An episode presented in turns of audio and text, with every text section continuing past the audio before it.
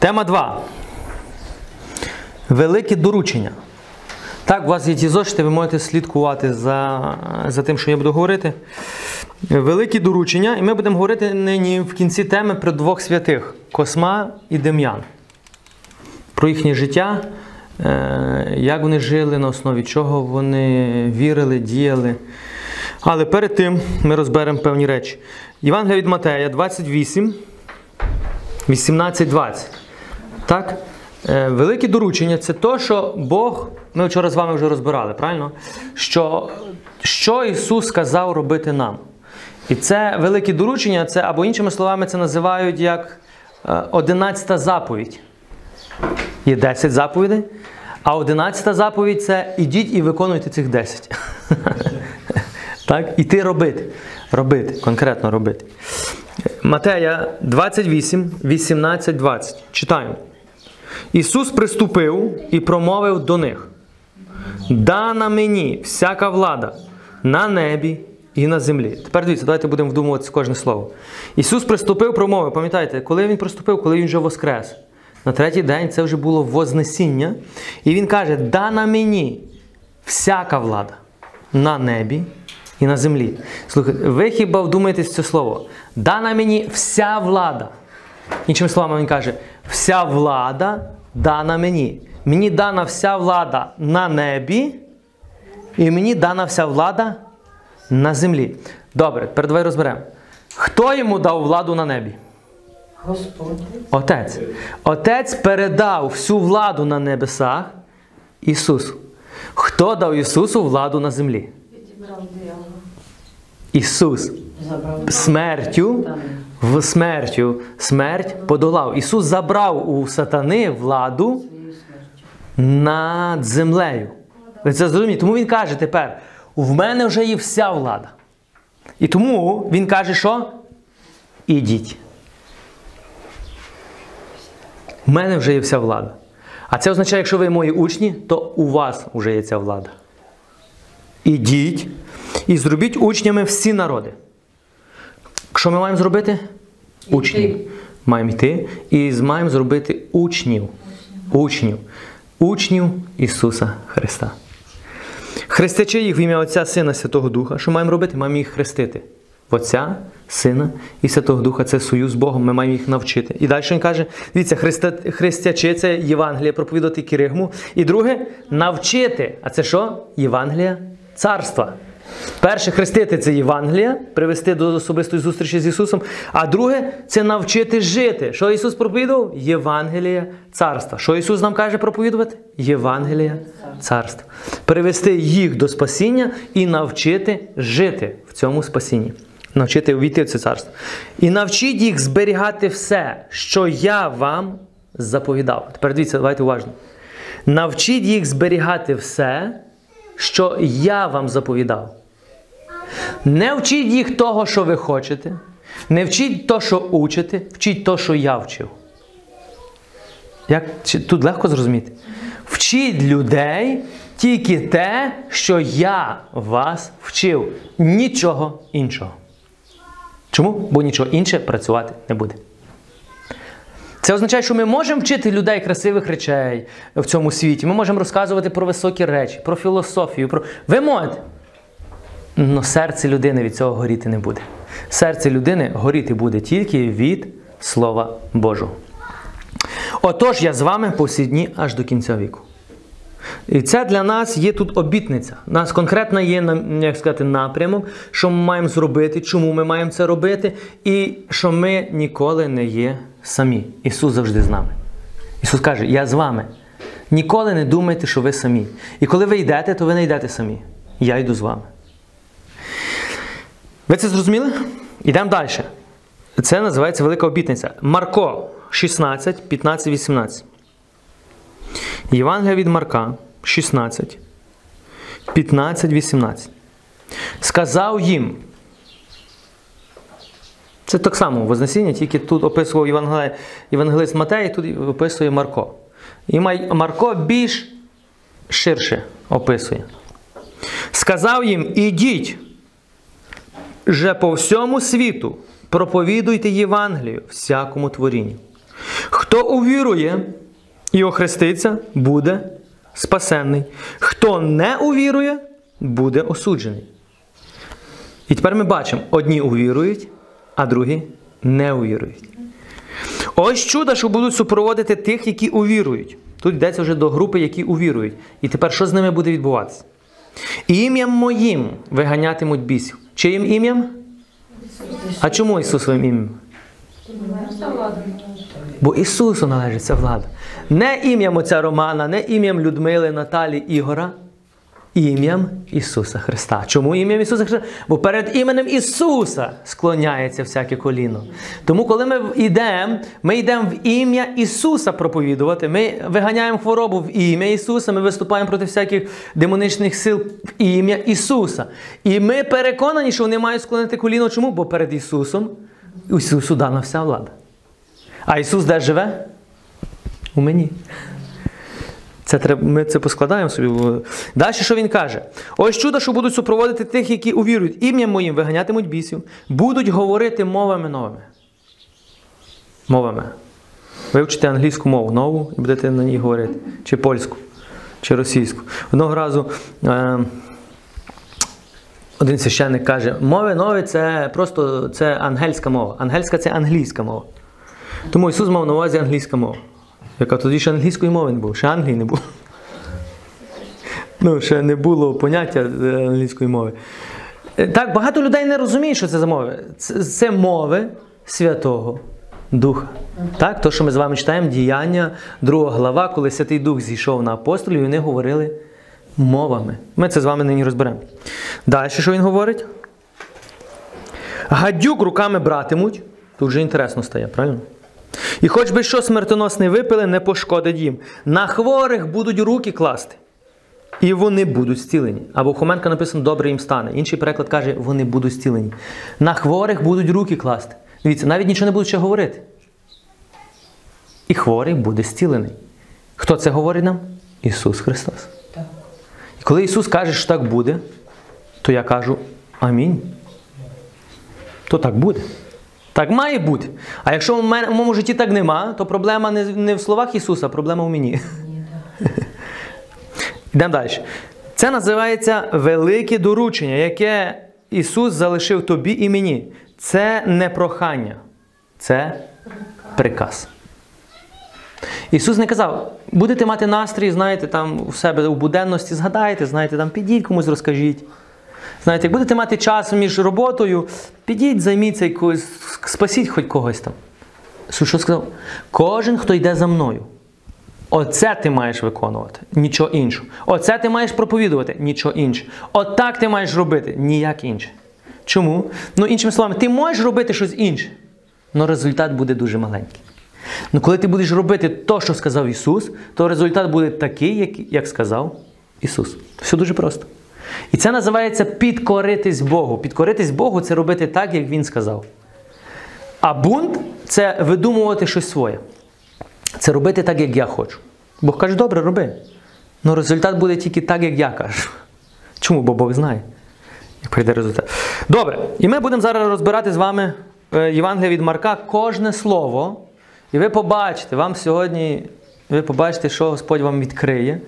Скільки разів ми це читали, але в глибину ми навіть не вникали і не розуміємо, що під цим значення має, коли Ісус нам каже робити, що Він нам обіцяє. Тепер дивіться, слово «ідіть». Ісус каже «ідіть». Перед Вознесінням Ісус збирає своїх учнів і дає останні настанови. Перед тим, як кудись піти і більше не побачитись, про що би ви говорили з людьми? Уявіть собі, ви маєте круту фірму, наприклад, так, у вас є робочі, ви генеральний директор, і ви їдете на якийсь далекий термін. Ви зібрали своїх підданих, про що би ви, ну, і останнє слово до них, як би ви казали? Ви б їм сказали, слухайте, як будете пити каву, не забудьте кинути цукор собі, там цукерки лежать, чи про що би ви будете їм говорити? Ви будете говорити про найголовніше. Про те, що ти вважаєш найголовніше, те, про ти будеш говорити. Правильно?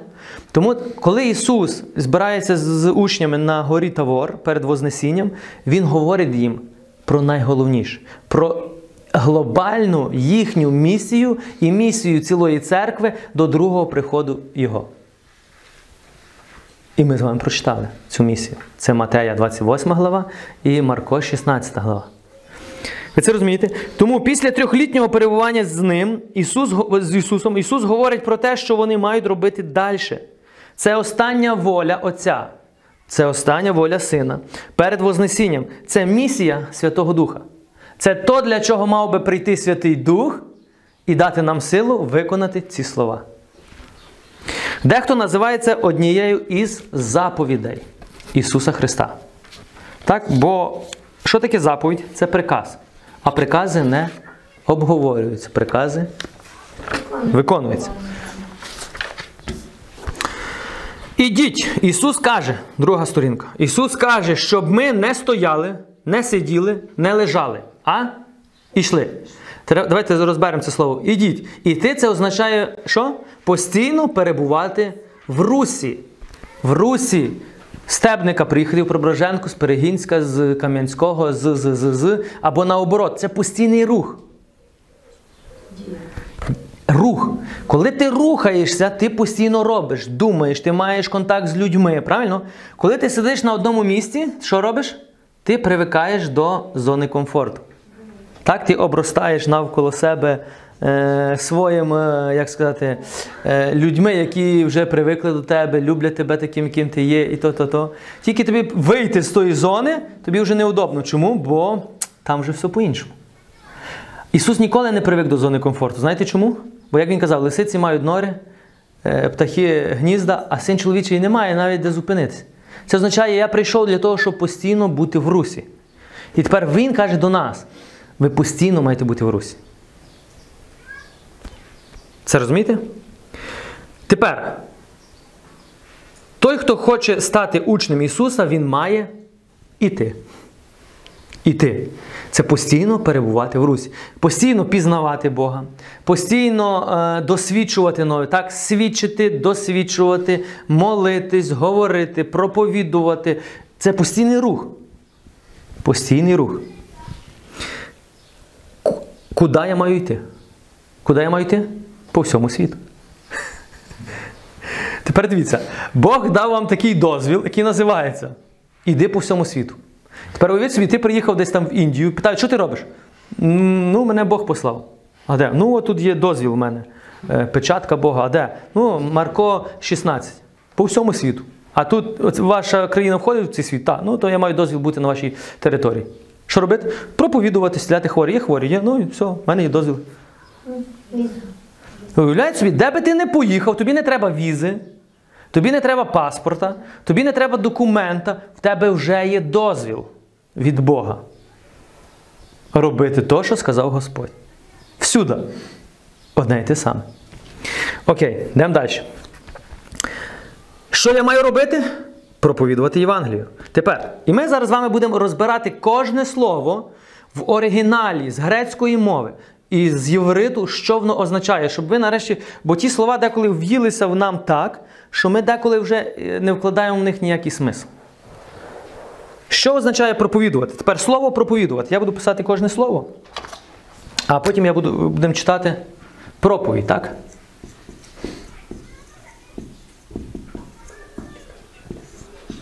Проповідь. Що воно означає?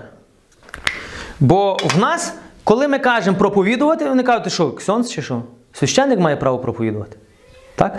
Ну, у нашому мисленні, ми деколи думаємо, що проповідувати має е, дозвіл, право, чи він на то вчився, тільки священник. Окей. Тому я скажу, це брехня. Бо слово проповідувати означає щось інакше. Так, ясно, що священник зобов'язаний проповідувати, бо він священник. Але це не означає, що він тільки делегований ці, цією працею. Е, Новий Завіт, пам'ятаєте, був написаний на грецькій мові. Старий Завіт був написаний на єв, єв, єврит. Єврейська мова. Тепер, щоб ви зрозуміли, кожне слово, оце, що ми з вами...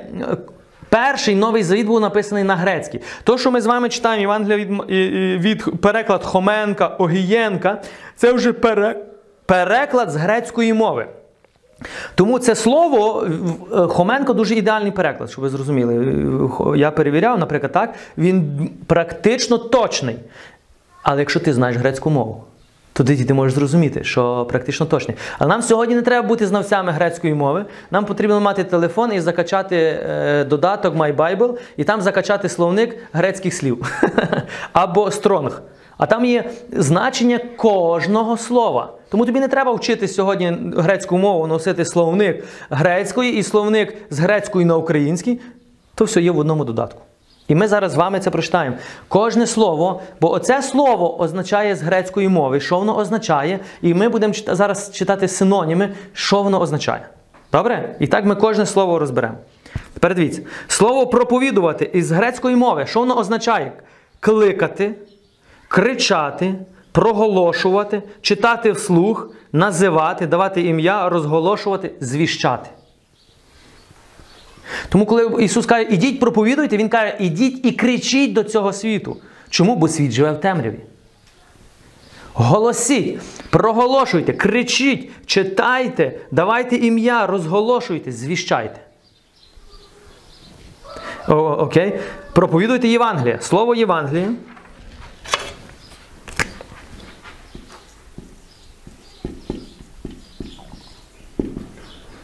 Слово Євангеліє. Проповідуйте Євангеліє, так?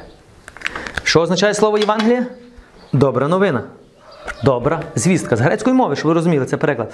Це добра новина. Слово Євангеліє, воно так і залишилось, це грецьке слово. Це розумієте?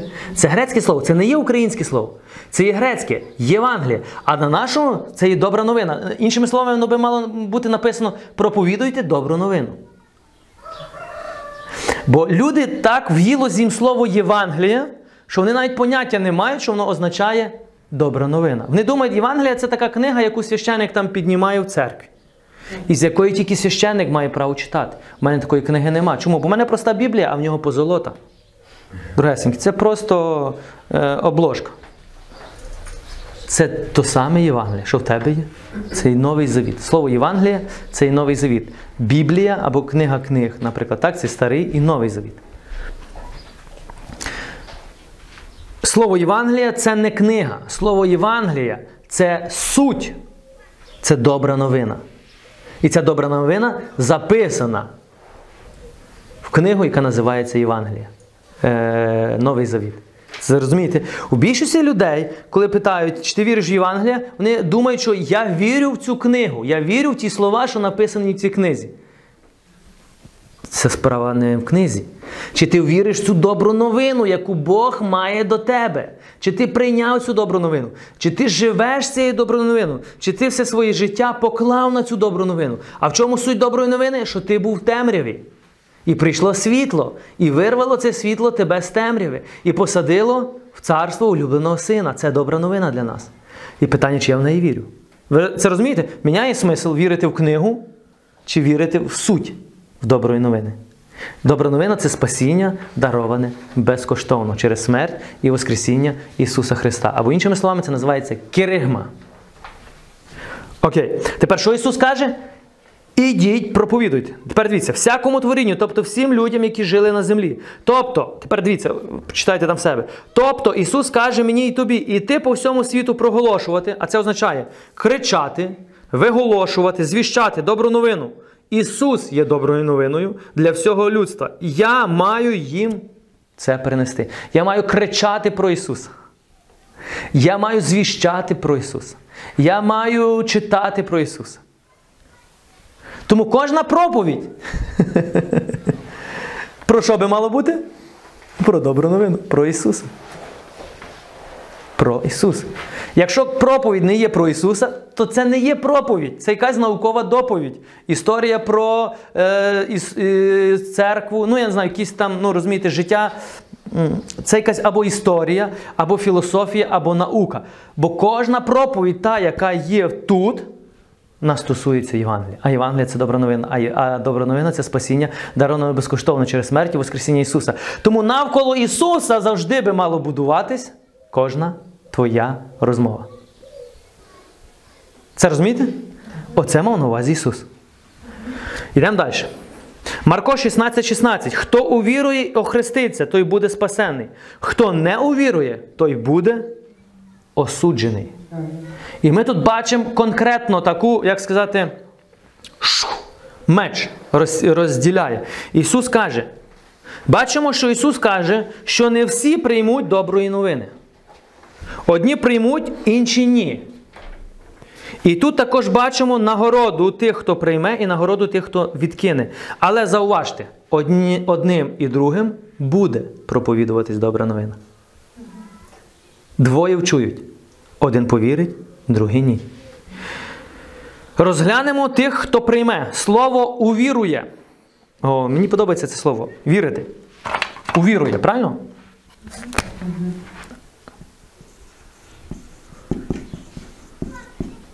Той, хто увірує, або слово «вірити». В нас цілі міфи по відношенню до слова «вірити». Я вірю, що він там є. Я вірю, що щось є. Та я вірю, але моя віра в моєму серці. Так? І в нас багато людей таких є, які кажуть, це особисто, це моє. Добре, ви молодці. Це у них трактовка русько-українського словника. Ну давайте в оригіналі, що означає слово «вірити». Бо слово «вірити» в оригіналі, ви зараз побачите, що воно взагалі нічого спільного не має з розумінням українським або російським, слов'янським.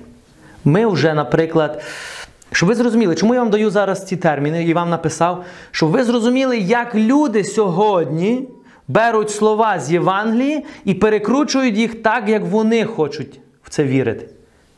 І відходячи від оригіналу, так як Ісус хотів, щоб ми це зрозуміли. От тому ми сьогодні маємо те, що маємо. Тому ви зрозумієте. Тепер дивіться, слово «увірує», тобто «повірить» із грецької мови, це означає, що мав на увазі Марко, що слово «вірити» це означає «вірити», «вірувати», «увірувати» або «повірити». Повірив, прийняв. Але давайте підемо ще глибше, бо слово «вірити» воно не є тільки в Новому Завіті. Це слово має корінь в Старому Завіті.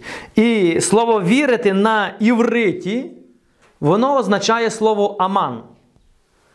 Тепер, і давайте ми зараз подивимося, що означає слово «вірити». Тепер дивіться.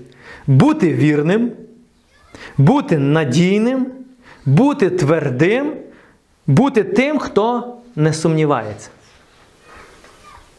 Передивіться, коли Ісус каже, ті, хто повірять, що це означає повірять? Це ті, які стануть вірними, надійними, твердими, ті, хто на сто відсотків довіряють і не сумніваються. Тепер, а, а у, у понятті України, коли ми кажемо, ти віриш? Ну, знаєш, так. А що він вкладає в це слово? Я вірю, що там щось є. Я вірю, а, бо ходжу до церкви. Я вірю, чому? Бо я хрещений. Воно щось має спільним з оригінальним словом «вірити»? Ні. Тому вони й поняття не мають, що таке «вірити». Це розумієте? То коли кажуть, ти віруючий, а слово «віруючий» вони беруть від чого? Ну так, я хрещений. Так, я ходжу в церкву кожну неділю. Воно щось має спільним з бути вірним, надійним, твердим, тим, хто не сумнівається на сто відсотків? Ні. Це розумієте, людина прив'язує це слово до чогось. Я хрещений. Тому він думає, я віруючий, бо хрещений. Тут написано так? Ні. Я віруючий, бо ходжу в церкву. Тут написано? Ні. Я віруючий, бо знаю, що там щось є. Це не є віра, дорогесенькі. Це ти так, ну, ця людина так трактує сама собі. Ну в оригіналі це означає повірив, прийняв, стою твердо і ніхто мене з цього місця навіть не може зрушити. На сто відсотків переконаний. То ясно поняття, що ти будеш ходити і в церкву, і молитись, і то, то, то, всі решту речі ти будеш робити на сто відсотків. І тебе ніхто навіть не зможе з місця зрушити. От тоді ти можеш сказати, я віруючий. Добре, йдемо далі. Е, слово «охреститися».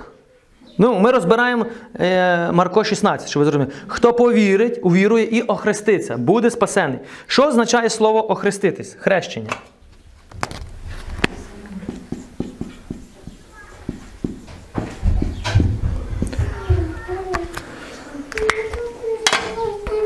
Слово «хрещення» – це, в перекладі, щоб ви розуміли, в оригіналі, що воно мало значення, це погружати, хрестити, омивати, занурювати. Тобто особа, яка хрестилася, це особа, яка почула добру новину, тобто Ісуса, тобто Ісуса, повірила, стала вірною, надійною, твердою у своєму рішенні, так? Це ще до хрещення вона вже стала віруючою, щоб ви зрозуміли.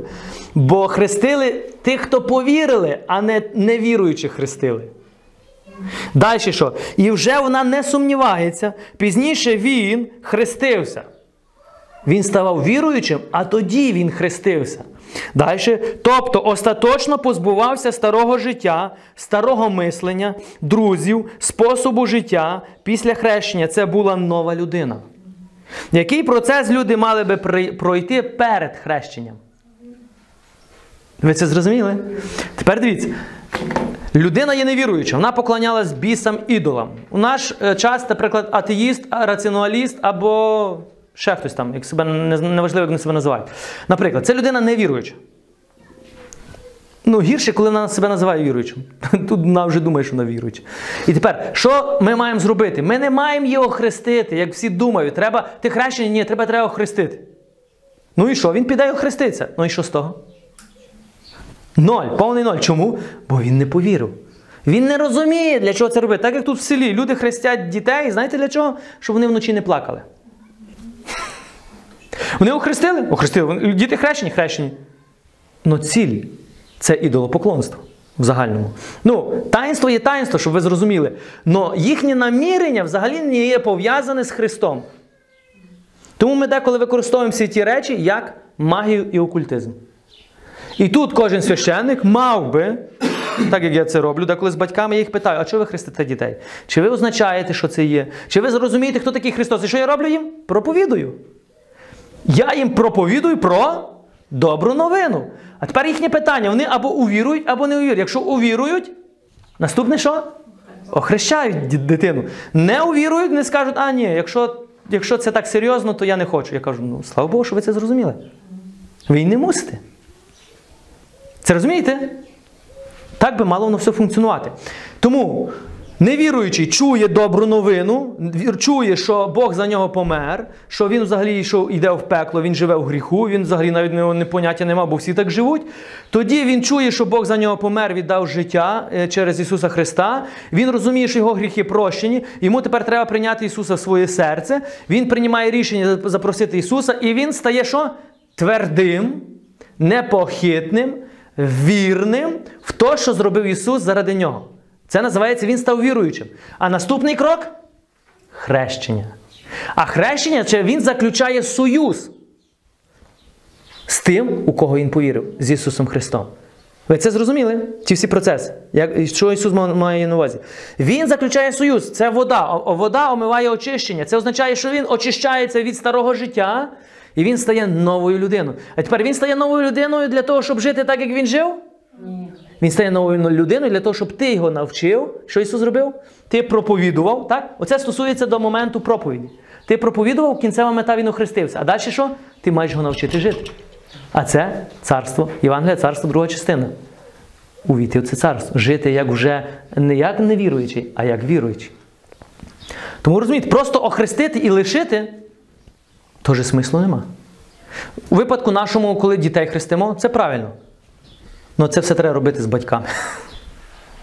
Що робити з ними? Батьки вже можуть бути хрещені, але і вони мають знову чути проповідь про то, про то, щоб вони відновляли це хрещення вже духовно. Бо якщо цього нема, це просто перетворюється на звичайне ідолопоклонство. Галочка, я хрещений, ну і що? Я миропомазаний. Ми з вами сьогодні читали, що Павло каже. Так само євреї думали, я обрізаний, ага, а ви не віруючі. Що Павло каже? Обрізання? Нічого. Якщо ти не виконуєш заповідь Божі. Все? Це розумієте? Добре. Щоб ви зрозуміли суть, що Ісус хотів від нас. Не так, як ми сьогодні розуміємо. Нам завжди, коли ви читаєте Євангеліє, нам треба зрозуміти оригінал, що Ісус хотів нам донести. І не перепускати через призму уже нашого розуміння. Бо наше розуміння буде спорчене. І тепер ми тоді оригінал перетворимо на копію. Ну, це так, як, наприклад, є речі, які фірма випускає оригінальні, а є Китай, які підробляє. На вигляд однакове, але якість інша.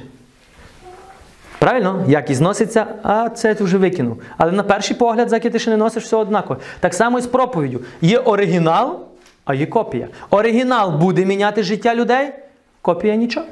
Люди послухали і викинули, послухали і викинули, послухали і викинули, і вони носять постійно ці китайські речі тут в голові. І нічого не міняється.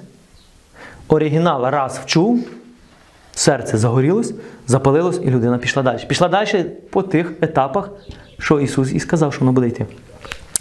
Окей. Охреститися. Ви зрозуміли? Ісус говорить, яка нагорода чекає таку особу? Хто охреститься, буде спасенний. Це процес, а кінце, кінець цього – спасіння. Тепер слово «спасенний», «спасіння».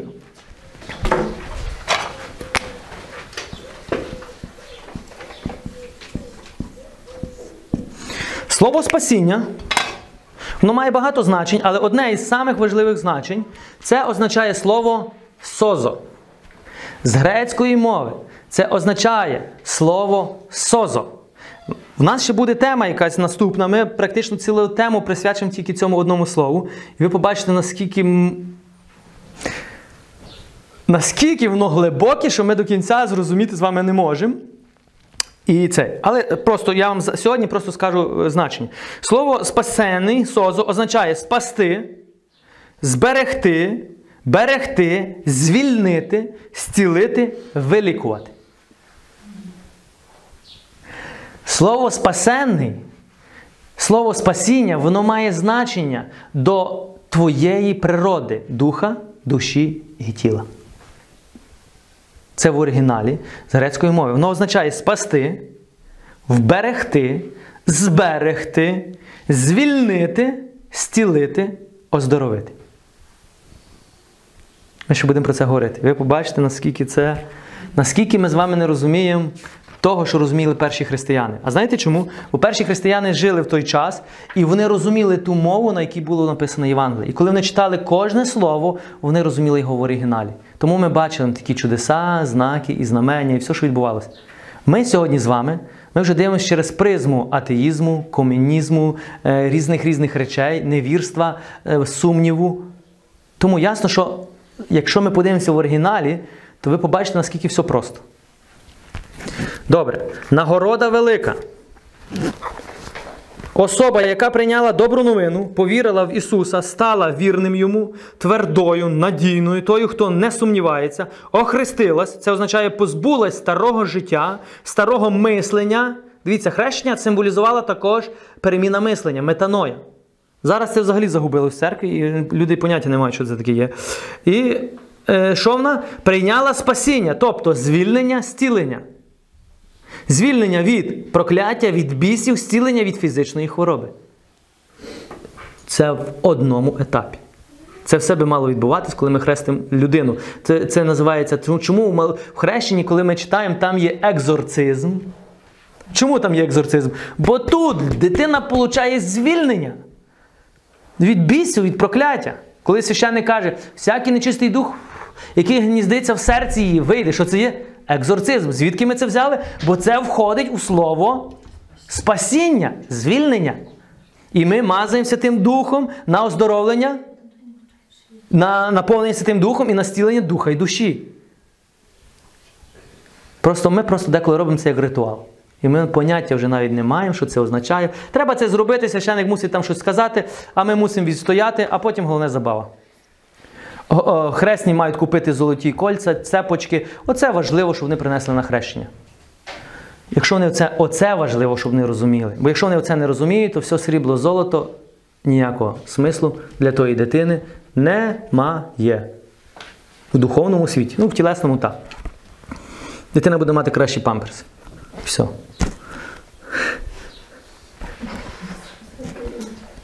Добре, йдемо далі. Позбули старого життя, звільнення. Бог буде, тепер дивіться, що Бог буде робити? Бог буде берегти, захищати, оберігати. Ви це зрозуміли? Це і є добра новина. Оце все є добра новина. Оце добра новина. Не тільки оце.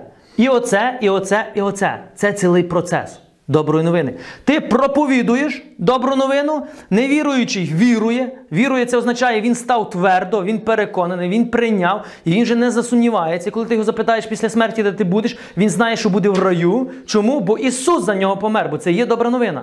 Він твердо стоїть. Далі що він робить? Він заключив союз з Богом, що він буде вірний аж до смерті. Якщо треба віддати життя, він за нього віддасть. Він прийняв спасіння. І що Ісус сказав, пам'ятаєте? Радійте з того, що у вас імена записані. Де? Це оцей етап. Спасіння – це твій, твоє ім'я записано. А твоє ім'я записалось чому? Бо ти повірив. Бо ти повірив в що? То, що зробив Ісус. Тому питання, я вам задам питання. Де є ти? Чи це все відноситься щось до тебе, до твоїх заслуг? Ні. Ні. Це все відноситься до Ісуса Христа. А твоя задача, що зробити? Повірити. Все. От наскільки це називається добра новина. Добра новина – це спасіння, спасіння, дароване тобі отут, безкоштовно для тебе. Но Ісус заплатив все.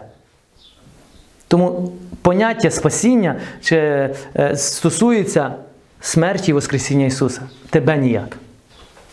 Повірте, ви недостойні попасти на небеса, а я тим більше. Але є добра новина. Він достойний. Помер за мене недостойно. Тому я став недостойний. Я став достойний. Чому? Бо він став недостойний. Заради мене. Поки ми це не вкарбуємо, то ви не станете на сто відсотків переконанню. То ваша віра ще не буде, не, яка не сумнівається. Коли я людину питаю, де ти будеш після смерті? Чи ти переконаний, що будеш на небесах? Ну, я не знаю. Тепер питання по вірі е, в оригіналі. Він віруючий? Коли він сумнівається? Ні. Бо питання, в що він вірить? Бо питання вірити, маєш вірити в Євангелію. А Євангелія – це добра новина, це спасіння, яке Ісус помер за тебе. Тому я коли питаю, ти віриш, що Ісус помер за тебе, і ти після смерті будеш на небесах? Ну, то це не мені рішати. Ти віруючий? Ну так. А в що віриш? Вірю, що Бог добрий, після смерті щось там оприділив. Та Бог добріший, чим ти собі думаєш, Він вже до смерті оприділив. Твоєї. А люди до того не можуть вийти. Тому вони, чому? Бо вони навіть не розуміють терміну віруючий. Тому вони не християни, ну, не віруючі, це можна назвати християни, які сумніваються постійно. Сумнівні християни. Мало, знаєте, з того фільму, маловіруючі, або, як це, ну там були такі ще різні ці, пам'ятаєте, з Пілігриму, що будемо дивитися там.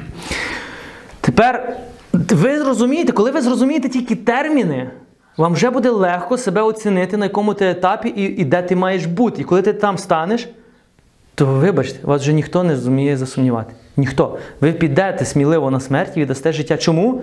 Бо ти віруючий. А віруючий – це твердий, ідеш до кінця на сто відсотків. Тебе сумніву навіть нема. Окей. Тепер йдемо далі. Це називається триєдине спасіння. Може ви такого ще ніколи не чули термін, але що ви зрозуміли? Созо стосується духа, душі і тіла. Спасіння. Бо коли в нашій церкві поняття спасіння взагалі таке десь далеке. Люди взагалі не знають, що вони спасені. Так. В протестантській церкві, наоборот, в них розвинуті, вони думають, що вони спасені. Але вони деколи думають, що спасіння стосується тільки їхньої душі і духа. Там теж неправильне мислення. Ну, я не кажу, що в мене тільки правильне мислення, щоб ви зрозуміли. Ні, я вам хочу зрозуміти, щоб ви зрозуміли в оригіналі, що означає слово спасіння. Це означає, що добра новина в тому, що твій дух є звільнений від духовної смерті. Правильно? Спасіння стосується твого духа. Святий Дух, приходить твій дух, і ти народжений з висоти. Тому спасіння прийшло для твого духа, так? Далі. Твоя душа визволена від гріха.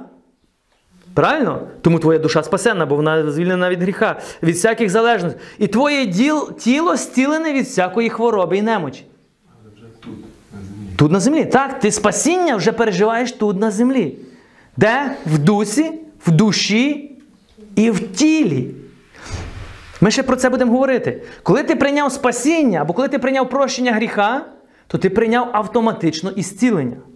Бо це одне й те саме слово. Це одна й та сама слава дія. Це якраз то, що Ісус нам приніс. Ісус не приніс нам частинку таку, знаєте, каже, я вас спас. Але знаєте, тут ти помреш від хвороби, від прокляття, і біси тебе замучить. Але знай, ти будеш зі мною. Ісус таке зробив? Ісус що сказав? Я вам даю владу наступати на бісів, на скорпіонів, на хвороби. А ми щось не так все зрозуміли. Ісус дав нам владу наступати. Чому дав? Бо Він нас спас від цього. Він нас вирвав з темряви. Тому Він дав нам владу йти в цю темряву і що робити? Розрушати її. Так? Оце означає слово «спасений». Поняття «спасений». Бо в більшості людей думають, спасений – це я там десь буду на хмарках після смерті. І то не знаю, якщо Бог буде вдома, якщо буде милосердний, у них ще там багато ноє. А я кажу, а як не буде вдома? А як не буде милосердний? От, наприклад, у вас є друга сторона медалі, так? От, ну, от, от буде він не в настрої, наприклад. Ти прийшов, він каже, слухай, пекло зразу, бо не маю настрою на тебе. Що, ти даремно прожив? Чому? Бо Бог не мав настрою. Більшість людей так мислить. Чому? Бо вони й поняття не мають, що Бог зробив заради них уже. Це минуле, дорогесенькі, це відбулось дві тисячі років тому. Це факт. Це не відбудеться, коли ти помреш. Це відбулось. Тобі в цьому світі треба що зробити? Повірити. Повірити, що це відбулось, і ти вже це маєш. А це людям найтяжче. Знаєте чому? Бо це безкоштовно. А вони хочуть заробляти.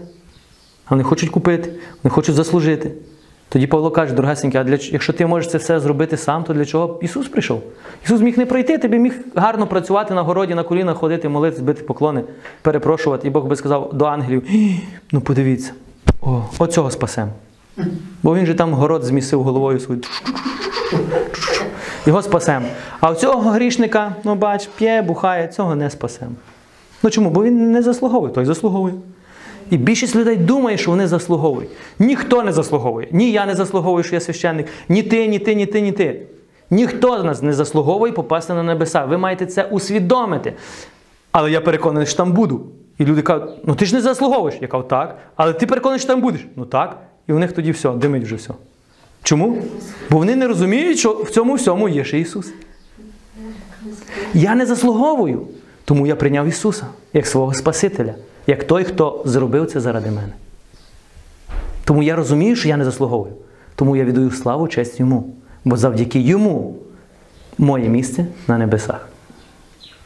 Бо Він забрав моє місце на хресті. Він пішов в пекло замість мене.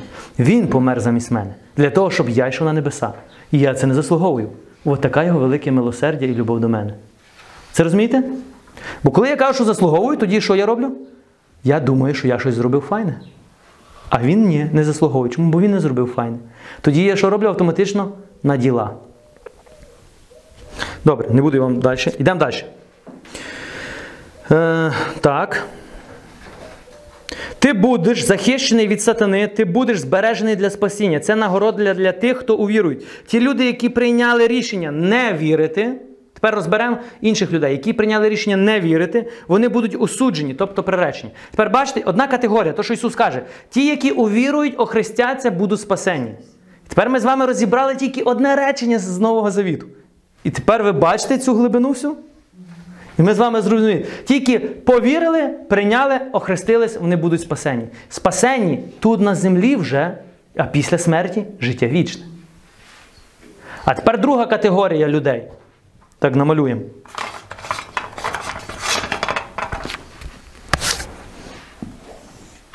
Ті, які прийняли рішення повірити, ті, які не прийняли рішення. Тут, коли будете ставити слово «не», не повірили Євангелії, не увірили, не охрестились, не будуть спасені.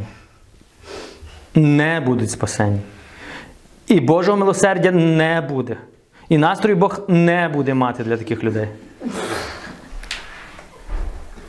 Ну, ви зрозумієте, чому. Для них точно не буде. Для тих, що якщо зблудять десь, то може буде. А може і ні. Добре. Слово «осуджений». Що означає слово «осуджений»? Приречений. Тепер дивіться, в оригіналі, що Ісус мав на увазі, вони вже є приречені до наказання, до покари, так? Виносити вирок, справедливий вирок, приговорювати. Це жорстко Ісус сказав. Тепер дивіться. Ісус сказав, чому ці люди будуть приречені? Питання. Тепер дивіться, одні повірили, і для них все, небеса. Інші не повірили, і вони приречені. Виходить, що несправедливо, правильно? Але вся суть є в цьому, в духовному світі. Є гріх. Пам'ятаєте, ми з вами вчора дивились фільм «Осія». Як він казав, що в книзі чисел написано, кожен гріх буде покараний. Кожен гріх мусить бути покараний. Це духовний закон. І не тому, що Бог поганий, а тому, що гріх поганий. Тому, що Бог добрий, тому Він дає тобі прощення гріхів. Але, як Він казав, але люди не хочуть прощення. Люди не хочуть бути спасенні. Тому, що Бог робить? Плаче по відношенню до тих людей. Радіє по відношенню до тих, плаче по відношенню до тих. Але ці люди будуть казати, Бог жорстокий. Бог не хотів. Так, ідеально вчора було зображено в цьому фільмі. Бог попереджував, Бог кричав, а вони казали, ну добре, де ваше покарання, нехай прийде. Нехай, чому нас не карає Бог, чому, чому, чому? Або потім казали, твій Бог жорстокий, бо ти нас постійно, е, як сказати, тим пеклом постійно, тим, тим, тим, страшиш, страшиш. Бог не жорстокий, Бог люблячий, але Він не хоче, щоб ви туди попали. Але якщо ви не покаєтесь, то кожен гріх буде покараний. Бо заплата за гріх – смерть. І це не тому смерть, це не тому, що Бог поганий, а тому, що ти не хотів прийняти добру новину. А добра новина якраз заключається прощення твого гріха безкоштовно. От чим відрізняється людина віруюча від людини невіруючої. І людина, яка є невіруюча, вона приречена на пекло. Дорогесенькі, коли ви це усвідомите, то ви тоді зрозумієте, чому Ісус каже «Ідіть!» Переконуйте, проповідуйте, кричіть. Бо коли вони не почують, не приймуть, вони приречені. Вони помирають приречені. Чому? Може їм ніхто не сказав, може вони не повірили, може не було проповідника, може, може, може. А чому не було? Ну, бо християнин зайняв зону комфорту, і він з дивану не вилазить. Бо він спасений. Яка йому різниця до тих? Одне бути спасеним, а одне йти вже спасати інших. Окей, тепер дивіться. Осуджений, приречений, так? Тому що вони відкинули життя, тобто Ісуса. А якщо ти відкидаєш життя, то ти що? Приймаєш смерть. Ти далі в смерті. Ти далі ходиш під смертю. Тому ти приречений до, до моменту, поки ти не покаєшся. І тепер дивіться, Бог буде стукати до цієї людини до останньої його подиху. До останнього подиху. І Слово Боже каже, кожен, хто визнає ім'я Господнє, спасеться. Якщо ця людина перед смертю покається, вона буде спасена. От чому наша церква деколи каже по відношенню до повішеників. Ви не знаєте, що ця людина в останню секунду сказала. Чому вони так говорять? Бо якщо ця людина в останню секунду сказала, Господи, прости, то по словам Павла, вона буде спасена. Це розумієте? Намірення їй було закінчити життя, але в останню секунду, може вона, наприклад, вже коли висіла, вона сказала, Господи, прости, бо не знаю, що роблю. І що Бог казав? Будеш спасений. Виходить, що це несправедливо, правильно? Ну, є духовний світ. Тому нам не треба доходити до такого піку, знаєте, щоб вірити. Нам треба зараз повірити. Бо багато людей і не скажуть так. Багато людей і в пекло, і піде. Так, то я не виправдовую той вчинок, щоб ви зрозуміли, що всі повішеники будуть на небесах. Ні. Бо намірення вже, це вони вже допустились до зла, яке змусило їх до цього дойти. Але я не суддя їм, чому вони допустились до цього зла. Розумієте, я не суджу таких людей, бо якщо Бог знає їхнє життя, їхнє все-все-все, чому це сталося. Але горе мені, коли я нічого не говорю тим людям. А вони спокійно вішаються і йдуть в пекло. А я потім кажу, ну Боже, напевно він покаявся. Це скидування відповідальності. Що далі Бог каже? Вони відкинули життя, тобто Ісуса. А якщо вони відкинули життя, то вони прийняли смерть. Тому для таких людей немає захисту, для таких людей немає зцілення, немає звільнення, немає спасіння. Не тому, що Бог поганий, а тому, що вони відкинули Бога. Бо тут весь секрет.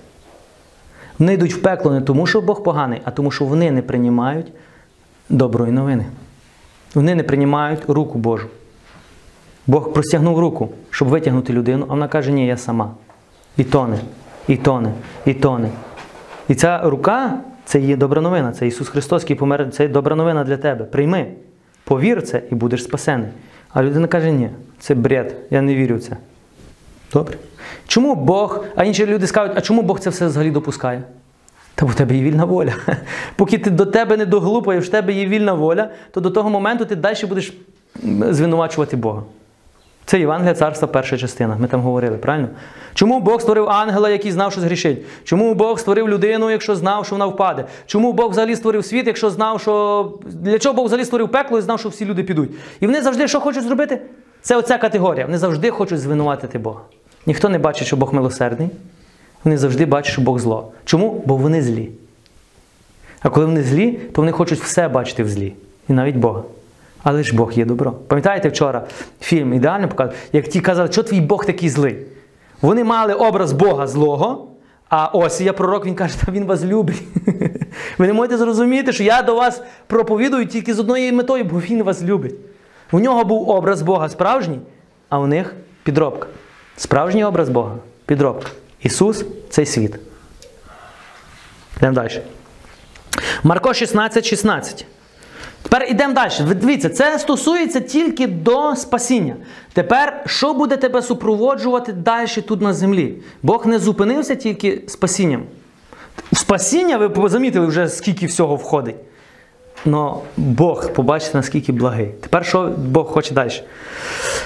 шістнадцять шістнадцять. Ось чуда, що будуть супроводити тих, які увірують. Це кого?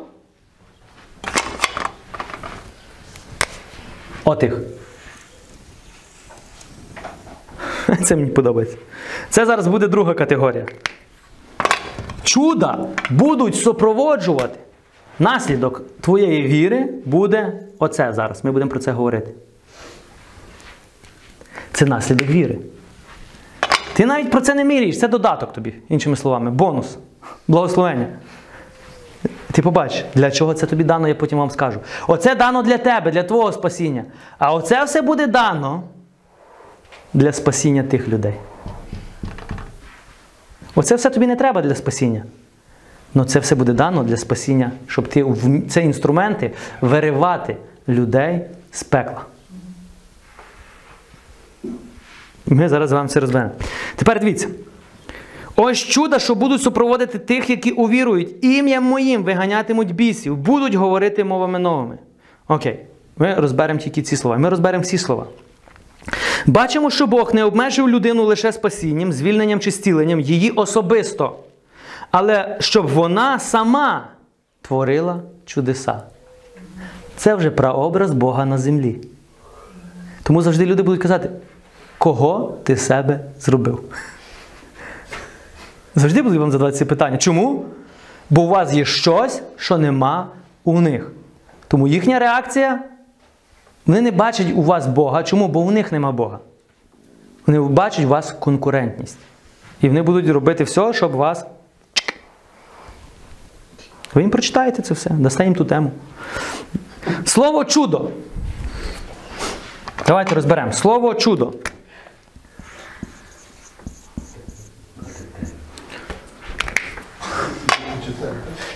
Скажіть, що таке слово чудо? Не скажіть, я вам прочитаю. Тепер дивіться, слово чудо в оригіналі, в грецькій мові. Тепер дивіться, Ісус сказав, чуда будуть вас супроводжувати. Як ви думаєте, Ісус пошуткував? Може він не знав, що сказав? Може він просто не знав, що ми ну, не зможемо це зробити. А може, коли він сказав, то він знав, що говорить, бо він Бог, правильно? І він знав, що так буде. І коли він сказав, то амінь і все. Може, ми з вами не розуміємо Ісуса і не знаємо, що він сказав. Тому ми з вами роз... зараз у грецькій мові, що означає слово чудо. Дивіться. Слово чудо означає знамення, знак, признак, сила, міць, кріпость, могутність, можливість творіння дива. То мало бути творіння дива. Можливість творіння. Можливість творити щось. Робити дива, чудо – це знак або знамення надприродньої сили, сили Божої. Людина сама по собі не має такої сили. І це признак, що в ній живе Бог. Який Бог? Той, в кого вона повірила. Ісус Христос. Коли почав жити? Коли вона повірила і охрестилась. Ви знаєте, що наш Бог живий? Так. Але наш Бог живий тільки те, що ми знаємо, чи Він робить якісь певні живі речі у нас, через нас. Для деяких людей це тільки на рівні «я знаю». Але в розумінні Ісуса це не було, що ви будете знати. В Ісуса було «ви будете робити». Інші люди будуть бачити мене у вас через дію. Ідемо далі. Слово супроводжувати. Чуда, які будуть супроводжувати. Тепер слово супроводжувати. Що це означає слово супроводити? Це іти за. Підкорятись, уважно слідити. Слово супроводжувати означає, що чудеса будуть іти за вами. Вам не треба шукати чудес. Чудеса йдуть за вами. Багато людей сьогодні шукають, шукають чудес. І це помилка. Ісус ніколи не казав шукати чудеса. Ісус сказав, що чудеса будуть шукати вас. Коли? Коли ви будете оцево викладати людям, то оцево все буде йти за вами. Люди шукають оце, але не, не прийняли оце. Тепер зрозуміли? Дивіться, давай ще раз. Ось чуда, що будуть супроводжувати тих, супроводжувати, будуть іти за вами. Вам не треба їх шукати. Це автоматично буде від, з вас виходити. Бо це вже є у вас. Ви проповідуєте Євангелія, і оці чудеса автоматично включаються і буде діяти. Це розумієте? Супроводжувати. Це означає іти за вами. Далі. Тих. Супроводжувати тих. Слово тих. Що означає? Тих. Старатись, тягнути, побувати, практикувати, тренуватись, займатись. Це на івриті. Тих, хто щось роблять. Ті, хто практикують, роблять, тренуються, займаються. Чудеса будуть супроводжувати тільки тих, хто істинно віруючі люди. Але повірили в що? Щось там є. Я хрещений, ходжу в церкву. За ними будуть ті чудеса? Ні, ті люди будуть йти за чудесами. Знаєте, да? Там щось з'явилось. Там щось. Вони шукають чуда. В Біблії ніколи не, сказав, не сказано шукати чуда. Що в Біблії сказано? Чудеса будуть шукати вас. Нам треба шукати Ісуса, вкорінювати з Ним, а чудеса будуть йти за нами. Але тепер люди будуть бігати за вами. Знаєте чому? Бо через вас діють чудеса. Але ви їм скажете, та дорогесенькі, та ти теж такий самий, як віруючий. Ні, вони скажуть, ти особливий. Чому? Бо Бог тебе вибрав. А ти скажеш, та Бог мене не вибрав. Ні. Їм тяжко повірити, що вони такі самі, як ви. Чому? Бо оце вже називається, вони трактують це по-своєму. Ісус сказав всіх. А слово всіх – це всіх? Чи слово всіх – це деяких, яких я виберу? Які мені будуть подобатись? От Віталіка гарні очі, я його виберу. От у Сергія ні, не подобається, я його не вибираю. Тому чудеса будуть йти за ним, а от за ним не будуть йти. Так сказав Ісус.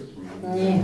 Всіх, хто повірить. І той, і той, і той, і той, і той. Чи тільки чудеса будуть йти за єпископами і священниками? І за монахами? І монахинями? Чому? Ну, бо вони в чорному ходять. Чудеса люблять чорних людей. Тому як я куплю собі чорний піджак, і чудеса будуть йти за мною. Чорні мешти, все буду в чорному. А от як я піду в семінарію, чудеса будуть йти за мною. І потім семінаристи розчаровуються, чомусь нема чудес. Або я, я посвячусь повністю Богу у монастирі, Господь, там все, я буду літати там. І чомусь не літає. Бо він що думає? Він шукає чуда. Десь. В конкретному місці, в конкретному стані. А Ісус сказав, оцей стан. Віра. А це може бути як президент України, так і директор банку, так і ігумен у монастирі, так і єпископ, і священник, і діякон, і семінарист, і простий мирянин. Оці, що я вам назвав, це просто деякі статуси і праця тут на землі. Оце все стосується духовного стану. Це розумієш? Окей, йдемо далі. Слово «увірують». Чудеса супроводжувати тих, які увірують. І тут зараз почнеться все цікаве. Вірити, пам'ятаєте, ми вже з вами це говорили.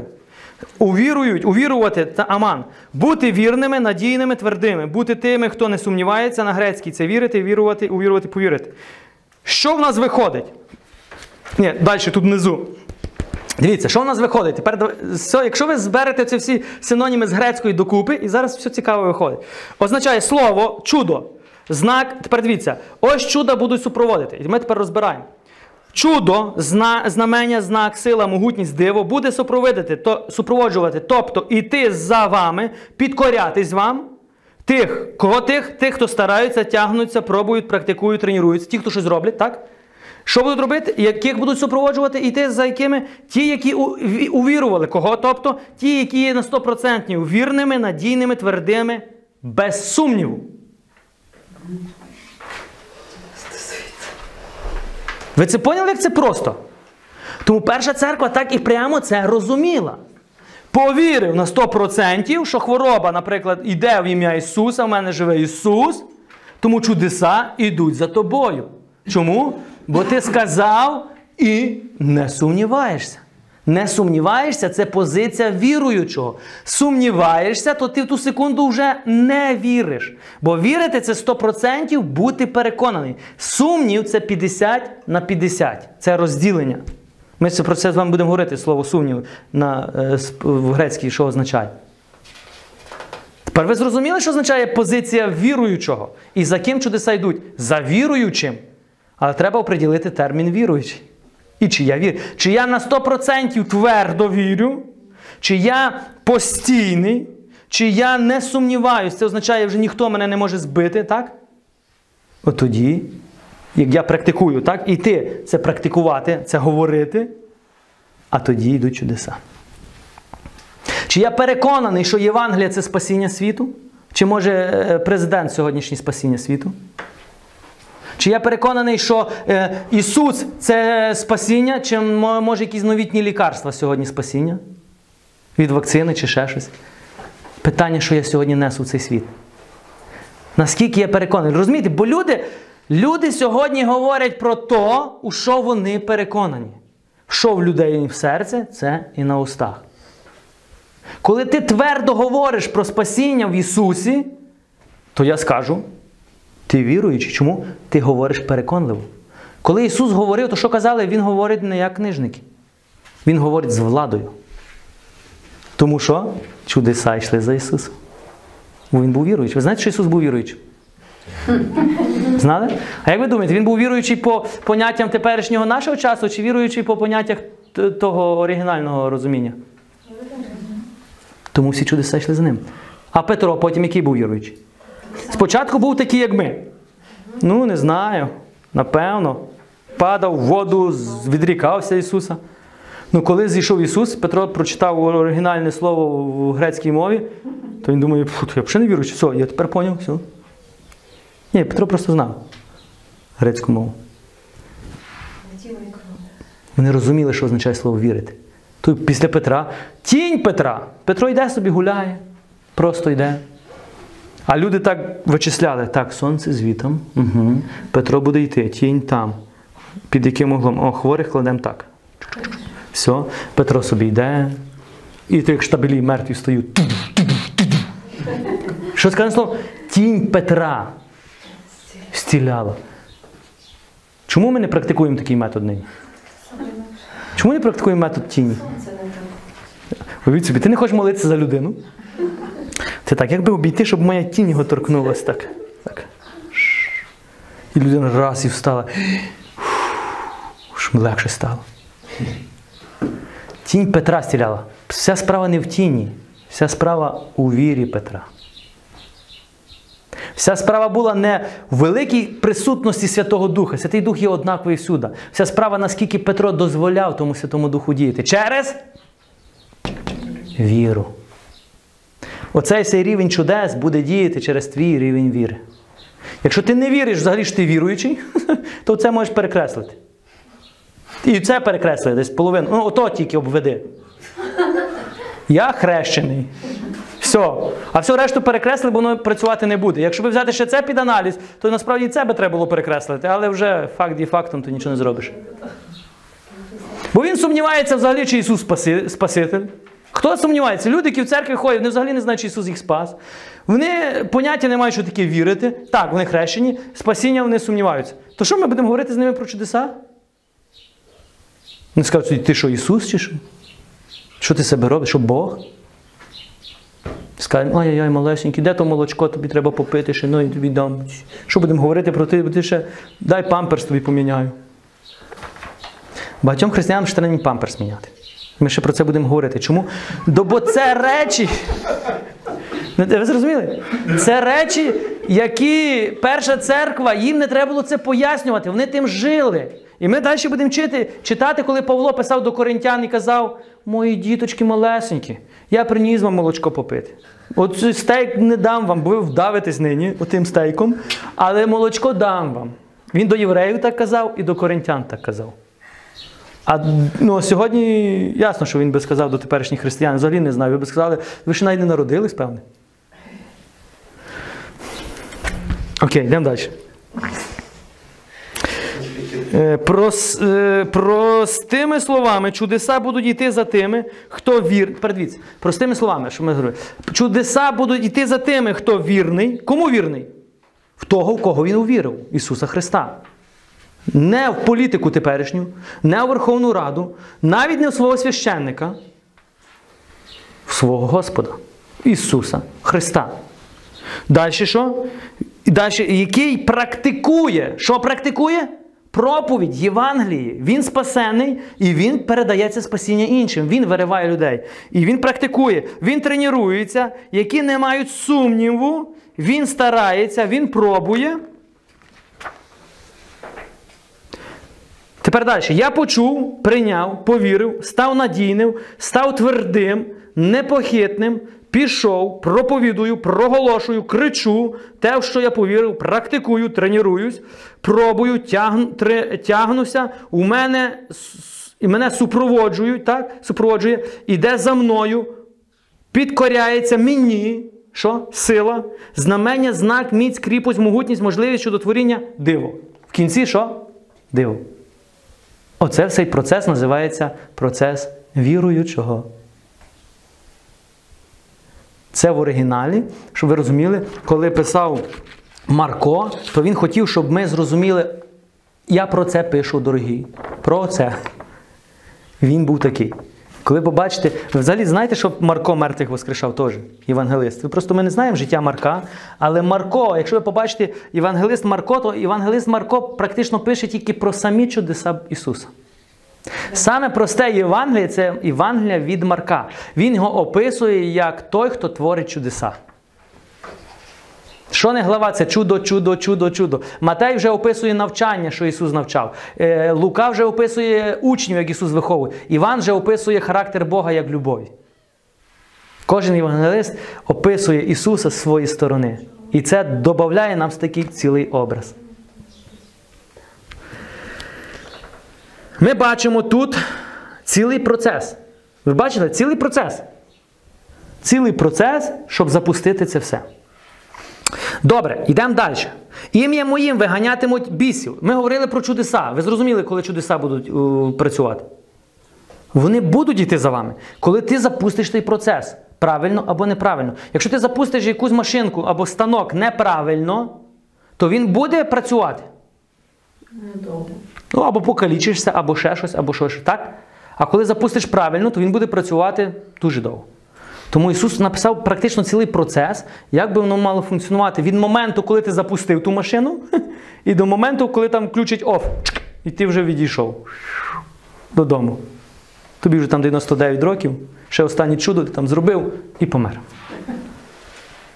Ще люди пішли взагалі на похорон, та й молитись, хтось хотів прощатись, доторкнувся, і взагалі ще стілилися хворі. І тебе ще довго не поховали взагалі-то, бо село приходить, прощається вже з тобою. І, і вже мертвих приносять, інші кладуть на тебе, вони встають, а ти ще.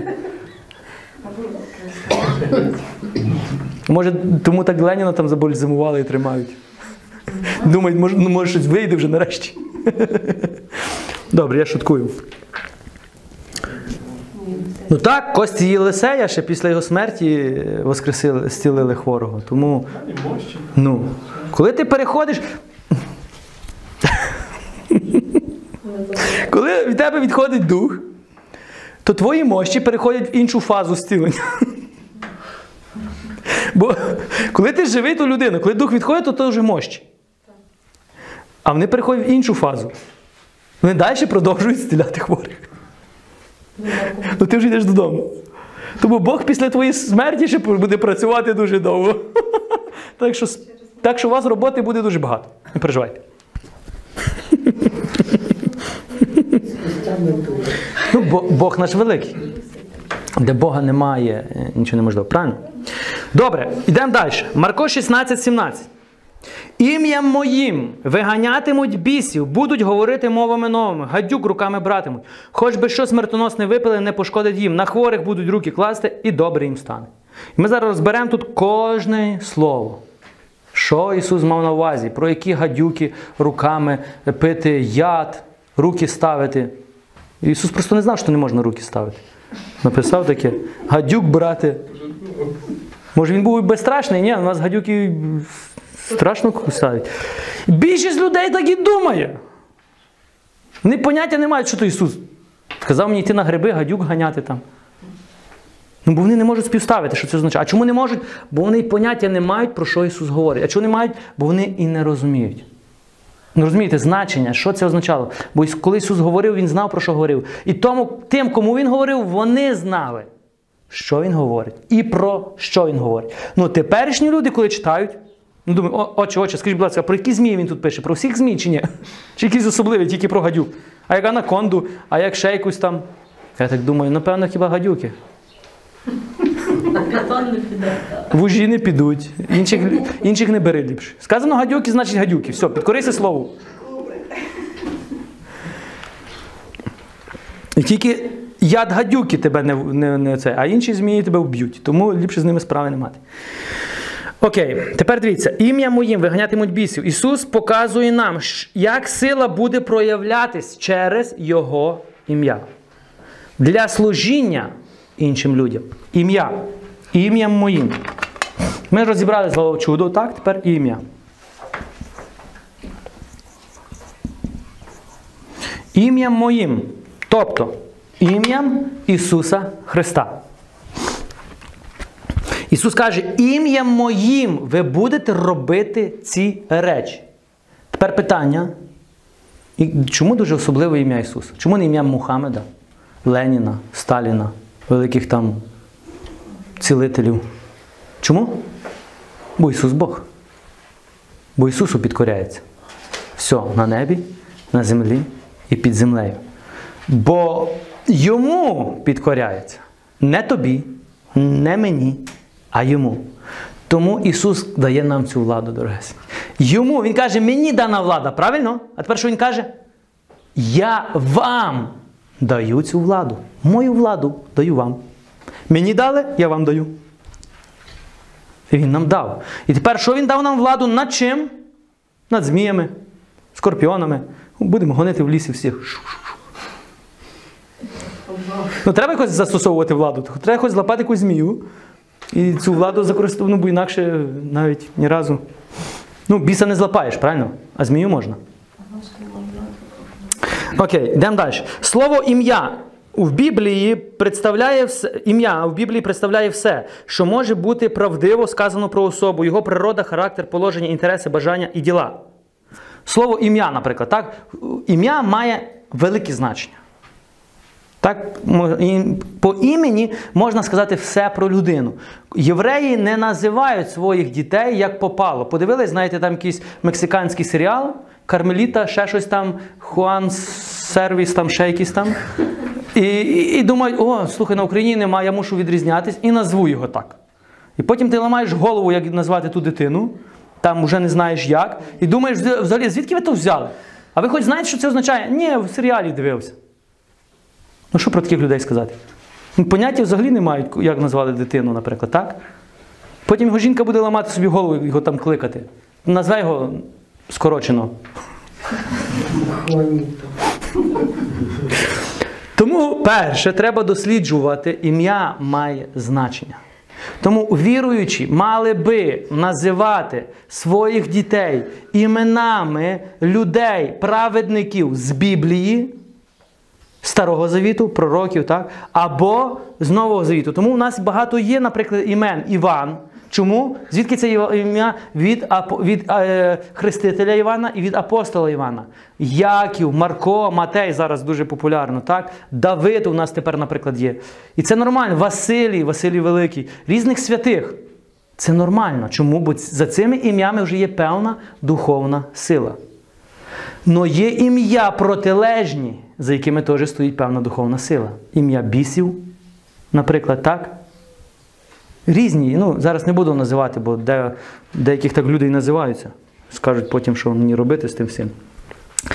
Тому не називайте, як попало. Назвіть Давид, Яків, Мойсей, Авраам, Ісус. Чому Ісус не можна назвати? А можна. Можна, а чого не можна? Тож не буде той самий Ісус. В Старому Завіті він багато імен знайдете Ісус. Ісус Навин, і ще були Ісус. Авраам, теж були багато імен Авраама. То тільки не був Авраам, був Авраам. Через одне А. Тому Ісус, Бог йому сказав, ти тепер не Авраам, а Авраам. Ти тепер не Сара, а Сар, Сара. Бог виділив, Бог міняє. Вибирає і міняє. Це розумієте? Ну, ясно, що ви не назвете з метою тим, щоб на ньому не глумились, наприклад, на Ісус чи як. Але можемо називати. Чому не можете назвати Авраам? Мойсей. Знаєте, чому ми не назвемо? Ну, бо з нього всі будуть сміятися. Так люди кажуть.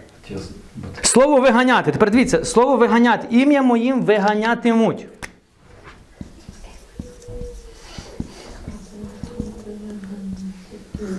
Що означає слово виганяти? Це вига... означає викидувати. Викидувати, викинути, виганяти, і зганяти, виселяти. Ви розумієте, що Ісус каже? Ім'ям моїм будете викидувати. Ім'ям моїм будете виселяти і зганяти. Так? Слово біс, що означає? Демон або божество. На євриті. Тепер дивіться, слово біс на євриті. Дивіться, що воно прочитаєте. Що там пише? Насилля, угнетіння, злодійство, розрушення, опустошення. Той, хто краде. В Старому Завіті слово біс означало той, там, там, Віталій, той, хто краде щось у тебе. Радість, мир, любов, здоров'я, благословення. Тепер, що Ісус каже, я тобі даю владу вигнати того злодія. Добре, йдемо далі. Тепер дивіться, що виходить? Ім'я моїм виганятимуть бісів. Тепер дивіться, ви, маєте, ви це маєте поскладати собі, про що Ісус мав на увазі. Ім'я моїм, тобто положенням, бажанням, інтересом, характером, моєю природою, виганяти, викидати, виганяти, виселяти бісів, демона, насилля, угнетіння, розрушення, злодійство, опустошення. Це перше чудо, яке буде супроводжувати християн. Перше чудо, це тільки перше, яке буде супроводжувати того, хто увірує. Тих чудес буде три. У вас є ця влада. Люди кажуть, в мене депресія. Та в тебе є. Хто така депресія? Ми вже прочитали з вами. Це біс, який угнетіння, так? Забирає радість, забирає життя. І в євреї би сказали, це демон, треба вичислити. Скоро ж би сказали. У греки би сказали, це біс. А ми сьогодні називаємо це м, клінічна хвороба. Ну, ми назвемо якось це. Тому ясно, що ніхто виганяти не буде, що будуть давати антидепресанти. Отак вони виганяють сьогодні біса. Антистрес. Анти, анти, анти. У вас є анти. Сила самого Бога. Тому ти маєш зрозуміти і ти маєш його виселити. Ти ж маєш сказати, депресія, я тебе виселяю. З храму Божого. Бо я це храм Божий. Бо в мене є сила. І це ще не екзорцизм, дорогесенькі. Розумієте, це не є екзорцизм, що ти там молишся за інше. Це має робити кожний християнин. Питання, чи вони вміють це робити? Ми шукаємо психологів, психотерапевтів, відьом, екстрасенсів, щоб вони це зробили, бо вони експерти в цьому. А Ісус зробив кого експертами? Їх. Щоб вони були експертами для інших. А ми шукаємо слуг сатани, бо вони експерти, як допомогти нам, християнам, жити. Тому деколи я це не розумію. Йдемо далі. Будуть говорити мовами. Це друге чудо. Перше, будуть ім'ям моїм виганяти бісів. Друге, будуть говорити новими мовами. Слово говорити – це розмовляти, розказувати, вести бесіду, звіщати.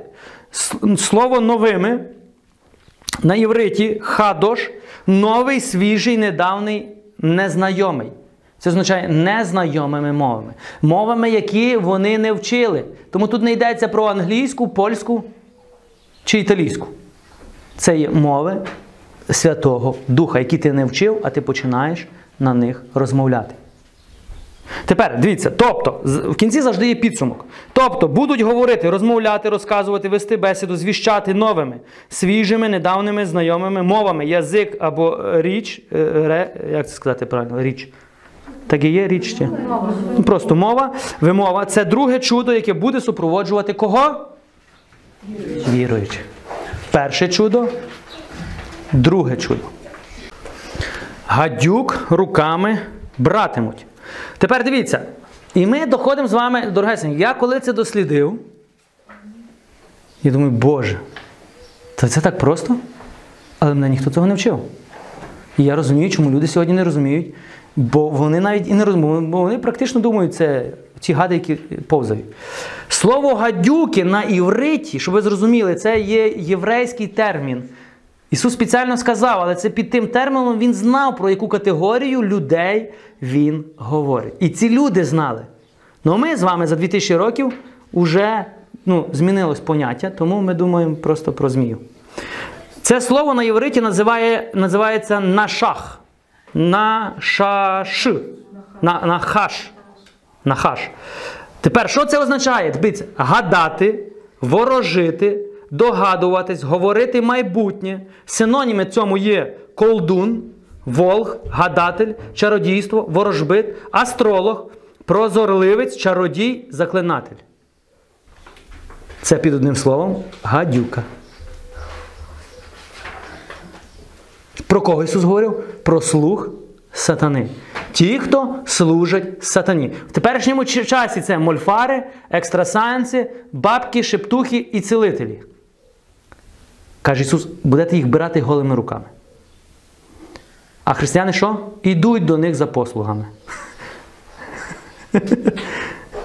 Бачите, як все змінилось? Християни йдуть до гадюк за послугами, а Ісус каже, у вас є ця сила, яку ви шукаєте в них. Горе вам! Це порушення першої заповіді. Не шукай іншого Бога. Я твій Бог, я тобі все дав. Ви це розумієте? Давайте ще раз прочитаємо. Слово гадюк, що означає? Ті, хто гадають, ворожать, ті, хто догадуються, говорять майбутнє.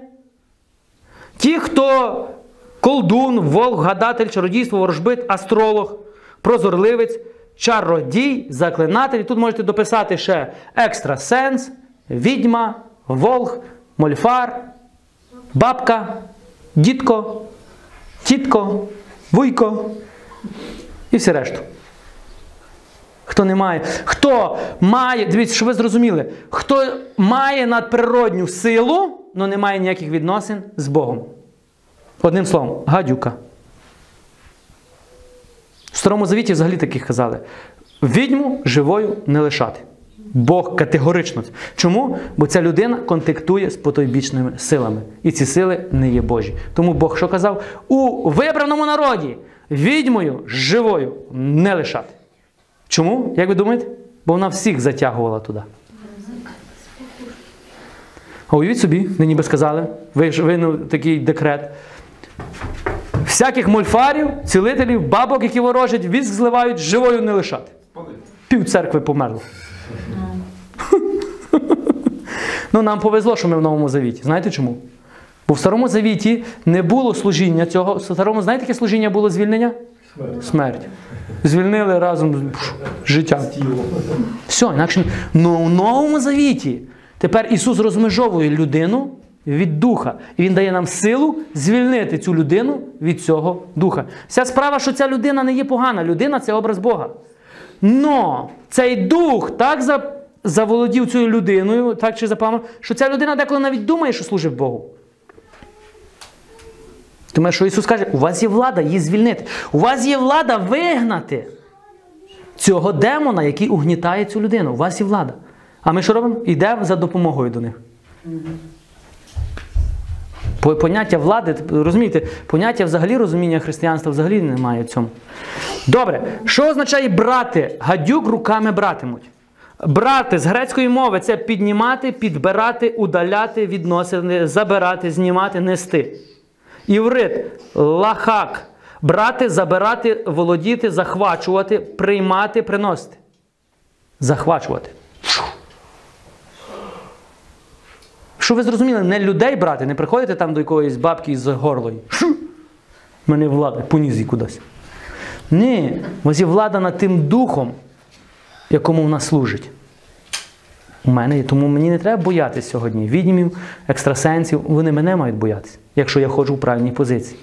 А якщо не в правильній, ой, в мене там сусідка щось робить, ліпше не буду дивитися на неї, що вона мені нічого не зробила. Це позиція що? Страху. То вона тебе має боятися. Ти маєш, наоборот, прийти до неї до чаю на каву і сказати, знаєте, там, Зиновіна Петрівна, більше ви цим займатися не будете. Знаєте чому? Чому? Бо я вигнала цього духа, якому ви служили. Як вигнали? Ну, в мене є влада, розумієте? Я віруюча людина, Ісус мені дав владу, то для чого Він вас буде угнітати? Я його вигнала. Вибачте, я вам не сказала це. Як ви думаєте реакцію? Так би мали поводитись справжні християни. Так? Чи не так зробив Павло? Коли йшов, а за ним там жінка йшла, яка кричала, ці слуги Божі проповідують, прийшли від Бога, йому це надоїло, сказав, так, ти, дух е, прорицателя, вийди з неї. І він вийшов. І за це Павла в тюрму посадили. За перший екзорцизм Павла посадили в тюрму. Повірте, з вами буде так само. Окей. Ну, але це не означає, що ви так робити не маєте. Це добре, бо в тюрмі теж багато людей поневолених. Будете проповідувати їм, ніде не спішите, спокійно, чудеса, черга там вже в цьому камері, хрестити вже всіх там, кормлять. Окей, ну тільки за Ісуса, пам'ятайте, за інші речі ні. Що виходить? Тепер дивіться, виходить в кінці. Ім'ям моїм, його положенням, бажанням, природою, ділами, характером братиму, забирати, захвачувати, приймати, заволодію, гадюк. Кого? Гадателів, волхвів, колдунів, заклинателів, астрологів, чародіїв. Іншими словами, забирати у них владу диявольську. Відсікати людину від духа. У кого є ця влада? У кого є ця влада? У цього новонародженого християнина. Уявіть собі, ця дитина, яка є хрещена, у неї вже влада піти цього екстрасенса звільнити від цього бісу. Уявіть собі, така дитина маленька з пилинок встала. Ім'ям Ісуся. Біди! І всі вийшли. В нього є влада. Насправді в нього є влада. Но тільки ніхто це не розказує, ні дітям, ні дорослим. Тому ми ходимо до них по допомогу. Ви зрозуміли, про яких гадюк йдеться? Про служителів сатани. Вони не мають над нами влади. Якщо ми розуміємо, хто я є і хто наді мною. І хто піді мною. Но якщо ти не розумієш, то вони над тобою влади мають. Чому? Бо в тебе ти йдеш по незнанню. Ти рухаєшся по незнанню. Скільки багато людей ходять до церкви, але ходять до гадателів, до екстрасенсів. Скільки християн сьогодні кличуть додому екстрасенсів, щоб не розгадали. Вони гадюк запрошують у своє логово. І називають себе ми ж християни. Але запрошуємо цих людей. То що роблять гадюки? Заповзають. І що роблять з ним? Витягують у свою територію. Це їхня задача. Тому ви ж самі їх запросили. Все просто. Сатана скаже, ну чекай, вони мої. Чому? Вони ж самі мене запросили. Господь, ти бачив? Господь каже, так. На жаль. І Бог нічого не зможе зробити. Поки не прийде якийсь християнин і не звільнить. Бог нічого не може зробити. Поки якась людина не втрутиться. Бо Бог дав людям владу. Бог не може порушити вільну волю. А я можу. Я можу прийти до тої людини. Переконувати, просити. Бог питає, може? Ні. Бог чекає. Тому Павло каже, настаювайте вчасно, невчасно. Переконуйте, напоумлюйте. Окей, хоч би що смертоносне випили, не пошкодить їм. Слово смертоносне. Що означає слово смертоносне? Це смертельне. Випили. Впитувати, всасувати, проглотати. Це означає, якби вам підсипали, підкинули, підлили щось смертоносний яд. Слово «не». Ні, зовсім ні, ніяк ні. Слово «не пошкодить» – це означає ні, ні. А шкодити – це не пошкодить, не нанесе ущерб. Кому? Тільки оцим людям. Чому? Як ви думаєте? Бо слово «спасіння» – це що є? Захищати. Якщо ця людина розуміє, що вона під захистом. Захищати, вберігати. Від кого? Від сатани. Але тепер питання, тепер дивіться, звідки цей яд? Хто вам буде сипати цей яд? Та гадюки. Коли ти будеш наступати на гадюк, вони будуть посилати яд, вони будуть ворожити, тобі робити на смерть, вони будуть посилати бісів. То, що ми з вами читали про життя святого Кіпріана, що він до Юстини робив? Він посилав тих всіх гадюк. Ну ні, нічого не пошкодили. Чому? Бо її захист був Ісус. Але вона знала, хто Ісус. Вона мала ці від... живі відносини. Ви це розумієте? Там ми бачили масштаб, скільки вони можуть зробити. Ну їй нічого не пошкодило. І Ісус попереджує нас. Будуть атаки на вас, сатани. Будуть атаки відьом, будуть атаки тих, тих, тих, тих. І не сумнівайтесь, каже, і не бійтесь. Ви під захистом, вони нічого не можуть зробити. Ідіть, наступайте на них. У вас є влада. А що люди кажуть? Не говори про сатану. Не говори про сатану. Чому? Бо він зараз з'явиться тут десь. Не говори про бісів. Ну, треба говорити тільки про Божу любов. Яка другесенька, він тебе на плечах їздить і керує тобою, а ти кажеш не говорити про нього. Та я хочу зняти, мені добре. Він нормально мною керує. Скаже мені пити, я п'ю. Скаже курити, я курю. Скаже зрадити, я зраджую. Але в церкву ходжу. Але я за це посповідаюсь. Люди так не мислять, правильно? Просто ну, не говори нічого. Бог мене любить і прощає мої гріхи. Та Бог тебе любить, тому хоче цього твого наїзника зняти з тебе, тому я маю владу. Ні-ні. Не кажи, бо він прийде в моє життя. Та він вже їздить давно на тобі. А це що? Нерозуміння. Люди бояться. Що вони керуються? Страхом. А віра – це стопроцентна впевненість. Так? Добре. Нехай навіть хоча б випили, проглотили, так? Смертоносне – це щось смертельне. Ні, зовсім ні, ніяк ні, не пошкодить. Шкодити, наносити ущерб їм. Це обіцянка, дорогесенькі. Це обіцянка. Ви маєте цю обіцянку так вкорінити. І ця обіцянка, що звільняє тебе від страху і вкоріняє в охороні Божій. Якщо в тебе є відносини. Ви бачите це? Оце все наступаючи, наша зброя наступаюча на територію темряви. Це не для того, щоб ми, знаєте, так... Знаєш, які я чудеса роблю? Так. Шу, такі медалі всі. Шу, шу, шу. Знаєш, які в мене є дари? Шу, такий плач, знаєте, медалі. І ми тішимося. Ну і що з того? Це все не дано для тебе, щоб ти тішився. Це все дано, щоб ти виривав. Так як Бог тебе вирвав, тепер Бог тобі дає зброю виривати інших. Тенет гадюк. Гадючого царства. Царства темряви. Ви це розумієте? Люди бояться про це говорити, то що говорити, що вони, щоб вони пішли і робили це? А Ісус каже, що вона каже, ідіть. Куди? Я вас посилаю як е, овець між вовків. Куди він нас посилає? В гадюче кодло. Царство темряви. У світ, де люди сліпі. І що ми маємо робити? Нести добру новину. І я вам даю зброю. Ви будете їх виривати. Ви маєте владу, вони не встоять перед вами. Одні повірять, бо ті тенати розрушаться, а одні не повірять. І їм скажіть, ті, що повірили, от ви з ними так маєте зробити, а ті, що не повірять, вони вже засуджені. Якщо не повірять до кінця життя. На хворих будуть руки класти, і добре їм буде. Так? Це остання така обітниця нам, як віруючим. Слово хворий, слабкий, хилий, хворий, немічний. Це ти, у кого є хвороба, фізична хвороба. Тут навіть йдеться навіть про конкретну фізичну хворобу. Слово класти, ставити, ложити, возлагати, дивіться, навіть слово нападати, посвятити себе, приклонити коліно. Це означає ставити руки, возложати руки.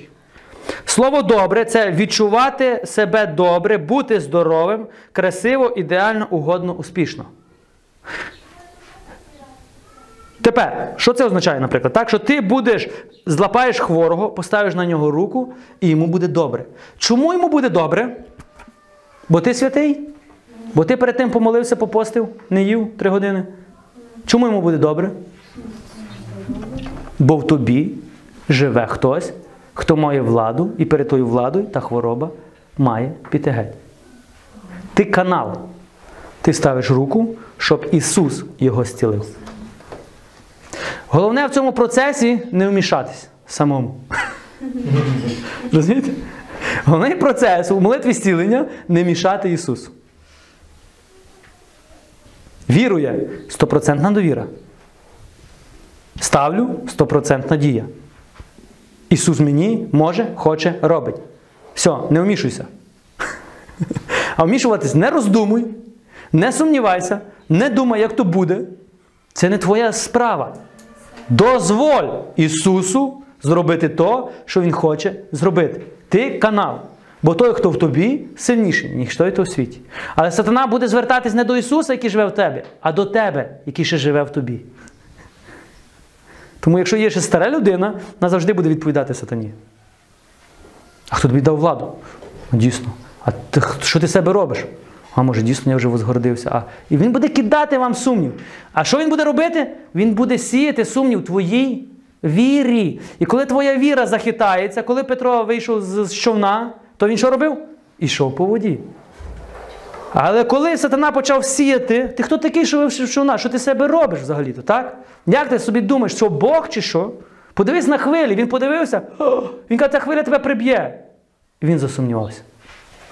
І що Ісус сказав? Петрику мій, маловірний. Маловірний. Це що означає? Чому ти засумнівався? Ти був вірний, а став маловірний. А коли він був вірний, то духовні закони були над фізичними, а як він став маловірний, то фізичні закони вже були над духовними. Тут весь секрет. Тут все підкоряється. Стопроцентній вірі. І все ламається, коли є сумно. Окей.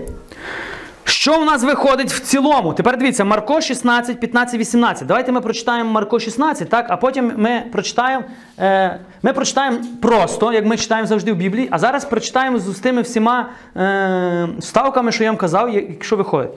Наприклад, сказав їм Ісус, ідіть же по всьому світу та проповідуйте Євангелію всякому творінню. Хто увірує, охреститься, буде спасений, хто ж не увірує, буде осуджений. Ось чудо, що будуть супроводжувати тих, які увірують. Ім'я моїм виганятимуть бісів, будуть говорити мовами новими, гадюк руками братимуть, хоч би що смертоносне випили, не пошкодить їм. На хворих будуть класти руки, добре їм будуть. Це класичне, ем, як сказати, це називається логос. Е, не логос, ну логос, так. Це просто слово дано нам. Тепер, що це слово стало ремою, то його треба перше зрозуміти кожне індивідуально. Потім прийняти, потім впровадити в життя, а потім воно починає тільки діяти. Тепер, щоб воно стало ремою, то ми трошки розібрали. Рема – це логос, це загальне слово, а рема – це коли це слово стає твоїм життям. Ти ним живеш. Є люди, які просто його цитують, а є люди, які живуть. Це два різні моменти. Тепер, слово «ідіть». Тепер ми розберемо все по порядку. Бачите ось там. Слово «ідіть». Перебувайте в русі. Далі. Проповідуйте. Кричіть. Кличте. Проголошуйте. Розголошуйте. Звіщайте. Євангелію. Добру новину. Всякому творінню. Тобто, всім людям, хто увірує. Бути вірним, надійним, бути твердим, не сумніватись. Вони мають стати вірними, надійними, навіть не сумніватись. Вони що мають зробити? Охреститись, погружитись, обмитись, занурюватись. Той буде спасенний. Це означає, він буде спасений, збережений, буде звільнений, зцілений і вилікуваний. Хто... А хто не увірує, невірний, ненадійний, нетвердий, той, хто сумнівається, той буде осуджений, тобто приречений, виносити вирок, приговорювати осуд до покарання. Ось чудо, чудо, знамення, знак, сила, міць, кріпость, могутність, можливість, диво. Будуть супроводжувати, тобто іти за, підкорятись, уважно слідити тих, які... Тих, це кого? Які стараються, тягнуться, пробують, практикують, тренуються, займаються. Які увірують, це хто? Ті, які є вірними, надійними, твердими, не сумніваються. Далі. Ім'ям моїм, положенням, бажанням, інтересами, характером, природою. Виганятимуть. Що будуть робити? Викидувати, виганяти, виселяти. Кого? Бісів. Хто такі біси? Демони, насилля, угнетіння, розрушення, злодійство, опустошення. Що далі будуть робити? Будуть говорити, розмовляти, розказувати, вести бесіду, звіщати. Новими, новими, свіжими, недавними, незнайомими мовами. Мова – це язик. Мова – це мова, наприклад, так? Бо язик – це по-російськи йде. Гадюк. Кого? гадателів, волхвів, колдунів, заклиначів, астрологів, чародіїв. Руками братимуть, тобто забирати, захвачувати, приймати, заволодіти. Хоч би, якщо би, нехай, навіть, хоча би, випили. Випили чи проглотили. Що смертоносне? Смертоносне – це смер... щось смертельне. Не. Ні, зовсім ні, ніяк ні. Пош... Не пошкодить, так? Шкодити, наносити ущерб їм.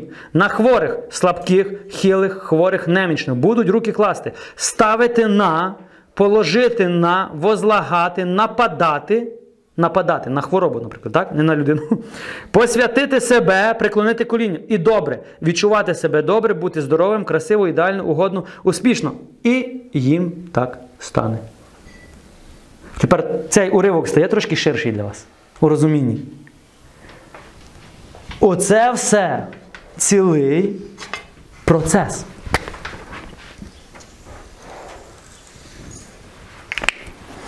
Тепер я вам показав два процеси. Перший процес, який стосується тільки тебе особисто. А другий процес, який стосується також тебе, но даний для спасіння інших людей. То Бог знає, з чим Він тебе посилає. Проблема є в тому, що ти не знаєш. Куди йти, що робити, з чим йти, проти кого йти. І взагалі, хто ти, що ти, що в тебе є. Ну тепер, ви зрозуміли, коли ти це все знаєш, то все легко. Ти розумієш, що вся справа взагалі не в тобі, а в тому, хто живе в тобі. У нас вже все є. Тепер я вам задам питання. Чи у вас нема чогось з того всього, що я прочитав? Ви чули проповідь про Євангелія? Ви повірили? Ви хрещені? Ви спасенні? У вас є чудеса? Ну, у вас є можливість робити чудеса? У вас є ім'я Ісуса? У вас є влада виганяти бісів? У вас є мови? Ви, у вас є влада виганяти гадалок, ну не їх, а демонів з тим всім? У вас є влада стіляти хворих? Дорогесенькі, та у вас все є. А знаєте, коли воно ще у вас є? В той самий момент, коли тебе хрестили. Насправді, в той самий момент, оце все в паспорті духовному Бог поставив печатку. Даю тобі владу. Над отим усім. І я вам сьогодні прочитав, над чим усім Він дає вам владу.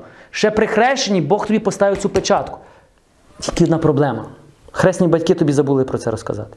Твої батьки не мали часу самі пізнати і теж не розказали. Тому тобі прийшлося сьогодні прийти сюди, щоб я тобі розказав, що у тебе вже є скільки років? тридцять, сорок, двадцять, не знаю. Тепер дивіться, скільки часу ми жили, у нас це було. І скільки часу ми потратили надаремно. І це все було не для того, щоб воно було. Скільки час, за скільки часу ми могли спасти хмара народів.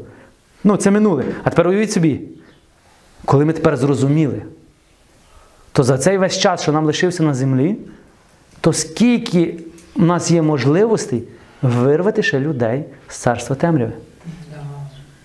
Тому тепер не дивіться на минуле, щоб не осуджувати себе, а тепер дивіться, скільки в нас ще є часу. Ви це розумієте? Це не означає, що кожен день ми маємо посвятити, бо ви вигорите. Ні, це має бути стиль нашого життя.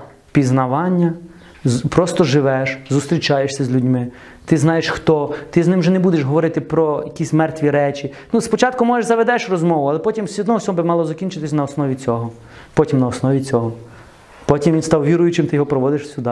Потім ти його учиш, він виходить. І це називається процес творення учнів. Ідіть і зробіть е, народи, так, і навчіть їх всього, що я вас вчив. Що вчив Ісус учнів? Того, того і все решта. Добре. Ну і ми нарешті вже дійдемо до кінця. Ми розглянемо з вами двох святих, Косма і Дем'ян. Чому я вибрав цих двох святих? Мені, мені дуже добре, вони мені подобаються. Чому? Вони були мирянами. Вони були простими смертними, такі як ви. Бо я вже не простий смертний, я обраний. Я ж священник. Тому багато людей думає, що Бог діє тільки тому, що я обраний. Тому ми сьогодні прочитаємо про простих смертних. Добре? Косма і Дем'ян були звичайні люди. Я так і написав, звичайні. Миряни, не священники, не єпископи, не д'якони, а миряни. Чому я вибрав це? Тому що ви складаєтесь з мирян. Більшість людей, які мене будуть слухати, це будуть просто миряни. І в них є твердиня, що Бог через них діяти не може. І моя задача нині цю твердиню, твердиня – це брехня, розрушити. Вони були учнями Ісуса Христа і вірили Його Слову, жили по Слову. Ісус підтверджував їхню віру, їхню віру численними чудесами, численними зціленнями. Вони робили те, що сказав Ісус, а Ісус робив те, що сказав, що буде робити. Пам'ятаєте? Марко шістнадцять двадцять. Вони ж пішли і проповідували всюди, а Господь допомагав їм та стверджував Слово чудесами, які їх супроводжували. І, і, і, Марко, і Косма і Дем'ян ідеально підходять під людей, які, прочитавши, зрозумівши, пішли робити. Тому ми сьогодні їх називаємо святими безсрібниками. Але ми не розуміємо чому. Багато людей думають, ну їх Бог вибрав. Вся справа не в виборі, що їх Бог вибрав. Вся справа, що вони підкорились Божому Слову. І оце все, що я вам показав, у них функціонувало в їхньому житті. І ми зараз зрозуміємо чому. Є багато святих, пророків, апостолів і багато імен, люди, які робили великі, люди, які робили великі чудеса, знамення. Але наша мета зараз не підносити людину, а показати, як людина дозвола діяти Святому Духу у своєму житті, щоб їхнє життя прославляло ім'я Ісуса Христа. Важливе є тільки одне ім'я – Ісус. Тому коли я розказую про любого святого, я поважаю людину, але я прославляю Ісуса, який діяв там. Все розумієте? Я можу вам сказати життя любого. Василія Великого, Івана Золотоустого, всіх. Но не для того, щоб прославити їх як людину, а для того, щоб показати, як Ісус діяв їм. Я їм можу тільки подякувати за те, що вони дозволили Ісусу діяти. Тому навіть коли ми чи мали би розказувати про життя святих, і ми маємо читати і розказувати, але тільки для того, щоб було прославлене тільки одне ім'я – Ісус. Якщо буде прославлений цей святий, то ми, той святий нам скаже: дорогесенький, чому ти мене там піарив? Він так і скаже: чому ти розказував про мене, що люди влюбились в мене? Це не була моя, жит... моя мета, коли я жив. Моя мета, коли я жив, була привести людей до Ісуса. Але чому ти пізніше привів людей до мене? До Миколая Чудотворця, до Пантелеймона, до Василія Великого, до Івана Золотоустого, до ще когось, до Косми, до Дем'яна, до-до-до. А вони всі зберуться і скажуть: дорогесенькі, ми, коли жили, приводили людей до Ісуса. І ми після смерті хотіли би, що нас взагалі би навіть не згадували.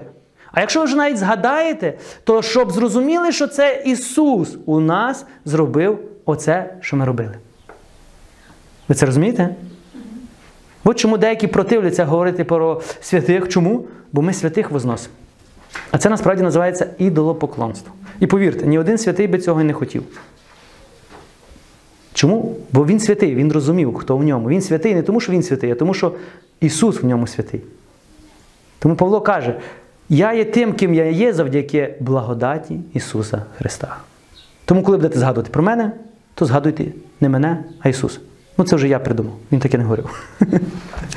Але щоб ви зрозуміли це, так? Тому, коли я сьогодні буду говорити про святих, вони були звичайні людьми. І честь, і похвала їм тільки за одне. Що вони нам показали, як практично жити Словом Божим.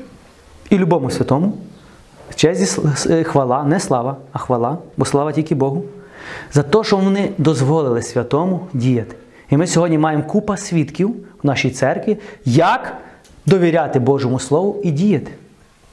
Правильно? Филип'ян два десять. Що перед іменем Ісуса всяке коліно приклонилось на небі, на землі і під землею. Це має бути викарбоно у вашому серці. Перед іменем Ісуса всяке коліно приклонилось. Не перед іменем Косми і Дем'яна, не перед іменем Пантелеймона, не перед іменем Миколая Чудотворця чи Архангела Михаїла, не перед іменем отця Романа чи ще якогось там видатного політика чи ще когось. Ісуса Христа. Єдине ім'я, яке має прославитись в цьому світі – Ісус Христос. Ви це розумієте? Окей, це Филип'ян два десять. Це Павло говорить до Филип'ян. Далі. Тому нема важливішого імені на землі, які ще живуть, на небі, які померли, і під землею. Тому, дорогесенькі, нема важливішого ім'я, який би це святий не був. Який, як би він не святився і не світився, і як би ми про нього не розписали, нема важливішого ім'я.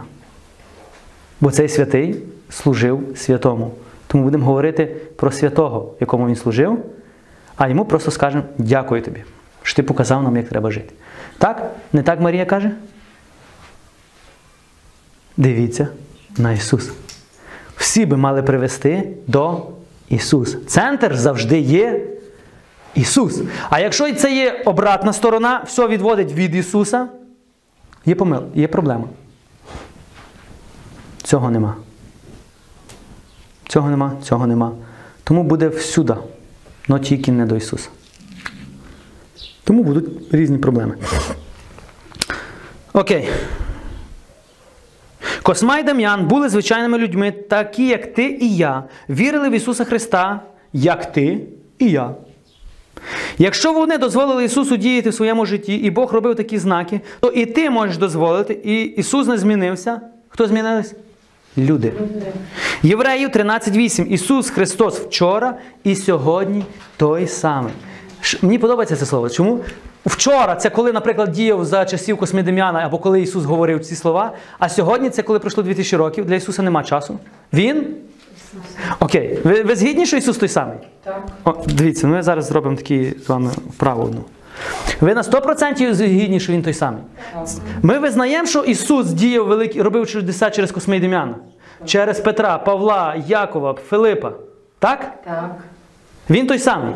Той самий. Сьогодні Ісус в наш час той самий, що був тоді, так? Так. То Він сьогодні може, хоче і буде робити ті самі чудеса? Так. То чому не робить? Бо люди не ті самі, які були за часів Косми і Дем'яна, Петра, Якова, Павла. Люди змінились в розумінні Бога. Ісус то той самий.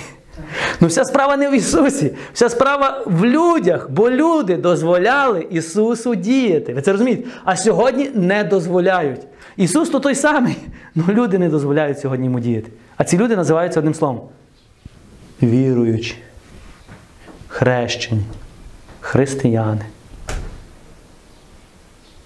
Тому вся справа не в Богові. Проблем в ньому нема. Проблеми є в мені. Я не дозволяю Ісусу діяти. Тому Ісус той самий. Но я вже не такий, який був Косма і Дем'ян. Чому? Ну, бо тоді не було машин, не було золота такого, срібла. Так? Не було, наприклад, ну, багато є, не було інтернету, Фейсбуку. А уявляють собі, ну я вам прочитаю життя їх, уявляють собі, якби у них були ті методи, що в нас є. Тому що давно би світ був віруючий. Життя святих. Давайте я прочитаю їхнє життя. Святі брати, родом із Риму, немов одна душа у двох тілах, цілковито посвятили себе на службу Господу Ісусу Христу. Обидва жили не для добра бли... Обидва жили задля добра ближніх. Косма і Дем'ян були лікарями. Вони допомагали всім і всюди. У винограднику за свій труд бажали лише одного, щоб хворий увірував в Ісуса Христа Спасителя. Слово лікарами, я не знаю, яка людина писала життя святих, і це слово лікарами, бо це багато збиває людей з толку. Бо вони думають, що лікарами це ті, які давали таблетки. Тим, тим, тут не йдеться. Вони були лікарами, бо вони зцілювали молитвою. Тут інакше би було гарно сказано, вони були віруючими. Тут би краще слово підходило. Вони були просто віруючими. Бо розумієте, багато людей, коли читають лікарами, вони думають, ну, тому треба мені поступити на лікара нині. Я буду як Косма і Дем'ян, або як Пантелеймон, або як Лука. А Лука взагалі відмовився від лікарської праці, коли узнав, що по одним іменем Ісуса все йде геть, не треба йому там всі операції робити. Тому що вони, вони бажали лише одного, щоб... Ну, іншим словом, вони зціляли хворих тільки заради одного, щоб людина повірила в кого? Ісуса Христа, Спасителя. Бог наділив їх даром покладання рук зцілювати хворих. Це мені подобається, як вони тут пишуть. Бог наділив їх даром. То виявляється, що інших не наділив. Так? Тільки їх. Але ми з вами нині розібрали.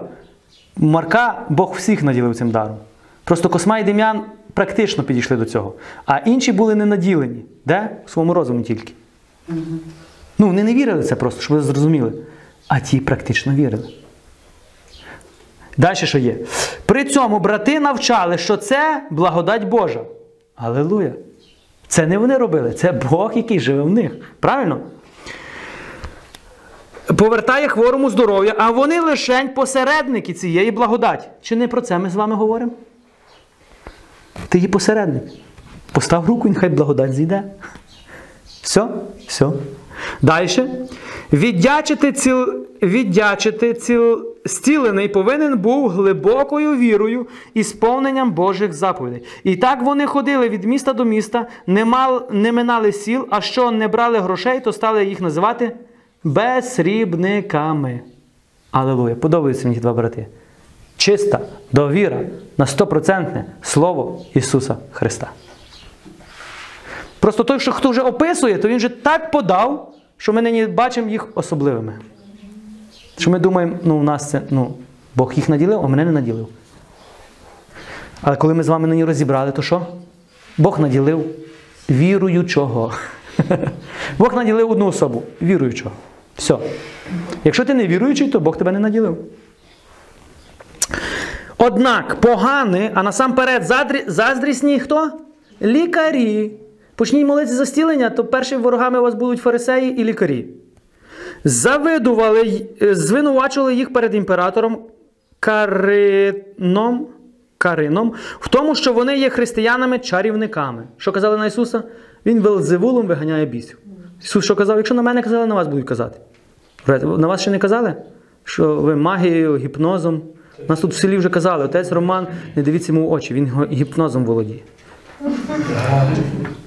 Імператор велів поставити їх перед своїм судом. На суді брати сказали, що жодні чари їм не відомі. Вони лише мають глибоку віру в Христа Спасителя і його іменем несуть поміч своїм братам. Про що вони сказали?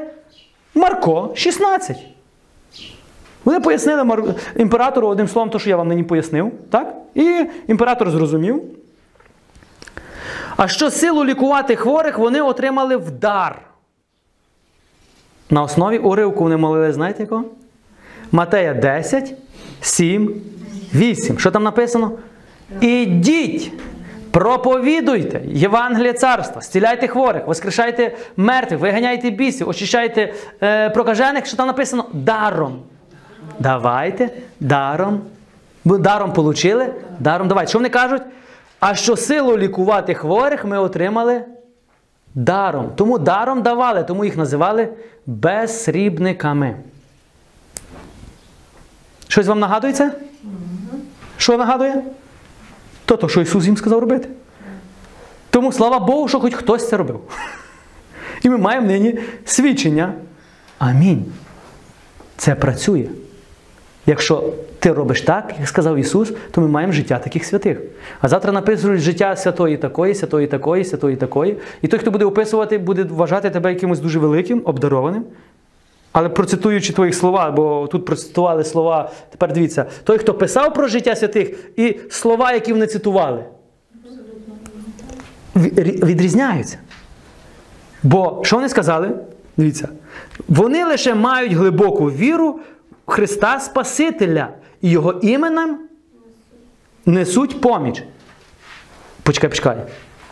А любий віруючий має віру в кого? Христа Спасителя. Та це ті самі слова.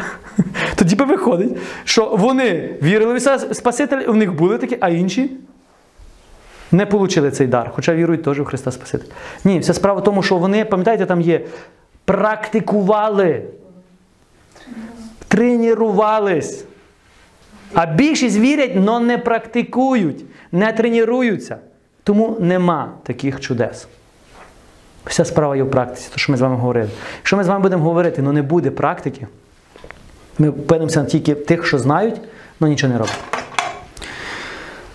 Окей. Задарма лікують, надіючись, що їхньою заплатою буде сам Бог. Вони загинули близько двісті вісімдесят шостого року. Це той час, коли церква, це практично церква рухалась вся так, як сказав Ісус. Тоді питань не було ніяких у них.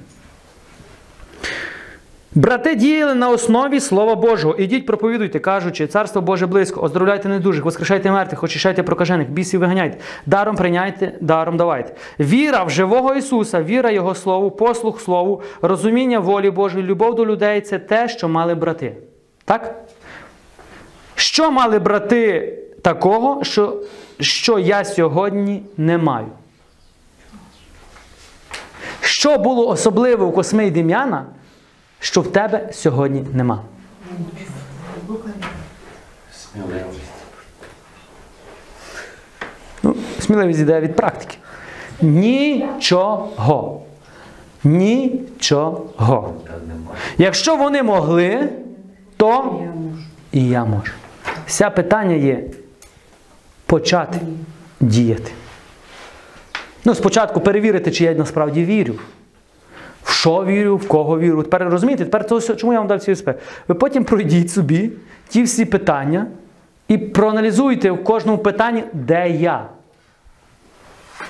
Де я? Бо віру, в що віру, в кого віру, чи на сто відсотків, чи, чи, чи, чи, чи я цей, чи спасений, що означає слово спасіння, чи то, чи то, чи то, чи то, чи то, чи то, чи то, чи то, чи то. В мене є. І ви скажете, амінь, в мене то все є. То, що вам лишається, знаєте що? Ідіть. Лишається одне слово. Знаєте, що Бог не може? Бог не може нас вигнати, почати, вигнати щось робити. Він все дав. Но от вигнати нас, заставити йти робити, Він не може. Тому Він завжди просить. Ідіть, ідіть, ідіть. А ми, що, що, Боже? А, то не до мене, то не до мене. То, певно, ти його хочеш послати, мене ні. Пошли кого-небудь, хіба не мене. Ну, Бог каже, кого мене послати? Ми такі,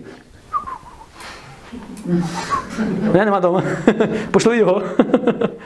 Бог каже, а ти? Той теж так на морозі. Мені добре тут. Пошли ще когось. І Бог ходить і шукає, кого ми... І тут Ісаїя каже, ось я, Господи, я, Господи, дивись, дивись. Пошли мене. Добре, Ісаїя, іди. Скільки нині таких Ісаїв є? Мені подобається, як отець Кшиштоф каже. Він собі виробив таку тактику і каже, коли Бог буде завжди питати, кого мені послати, ти маєш сказати так, Боже, ти можеш пройти попри мене, але не пройди попри мене, пошли мене. Ти можеш вибрати, кого хочеш. Я знаю, Боже, ти можеш через осла діяти, але прошу, вибери мене. Це все наоборот, так?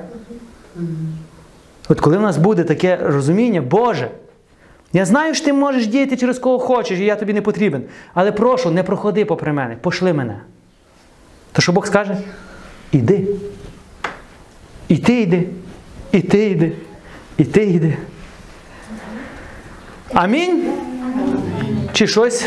Чи є питання у вас по цьому? У нас сьогодні така, як сказати, інтелектуальна тема, щоб ви зрозуміли, трошки атака на ваш розум. Але це, це щоб розставити вам ті всі поняття, бо багато людей в цьому всьому путаються і вони не розуміють. Далі ми вже будемо будувати на основі інших речей. Щоб ви зрозумієте, що нам лишається насправді тільки робити. Зрозуміти і робити. Багато людей чекає. Боже, дай мені. Боже, дай мені якісь чудеса, щоб я творив. А Бог що каже? Дав двадцять шість років рівно той день, коли тебе хрестили. Але я тоді не пам'ятаю нічого, Боже, я нічого не відчуваю. Дай мені, Боже. І більшість людей ходить, що? Просить. Боже. А потім прийдуть, і Бог каже, що ти нічого не робив? Ну ти мені нічого не дав. І Бог каже, добре, сідай, я тобі розкажу таку тему. Бать, пам'ятаєш, я сказав? І Бог такий по, по етапах, ту-ту-ту-ту-ту-ту. І в людини такі очі. То у мене все було ще від народження? Бог каже, представ. Я ще від народження вже тобі дав. А він скаже, а чому мені ніхто про це не розказував? Я тобі хотів і так, і так, і так розказував вже. А ти постійно перекручував це на свій лад. Бог уже все дав. Оце ви маєте запам'ятати. Бог уже все дав. Коли? В Ісусі. Ми маємо все. І це все є як і для нас, і як для тих, хто ще не спізнав це. Вони насправді теж це все мають. Бо Бог всім дає. Но ми то примирились, ми вже маємо це в собі, а це поки ця благодать є поза ними. Тому нам треба просто цих людей з'єднати з цією благодаттю. Як? Проповідь, доброї новини. Вони увірували, охрестились, спаслись і почали діяти саме. Це називається «Ідіть і творіть учнів». Це ж просто. Але просто для тих, хто розуміє. І, і для тих, що ми... І тоді ви впевнено приходите до людей і спокійно, ви тоді не паритесь нічому. Ви приходите, проповідуєте, ви приходите, є хворі, ви спокійно молитесь, бо ви вже знаєте, що це нормально.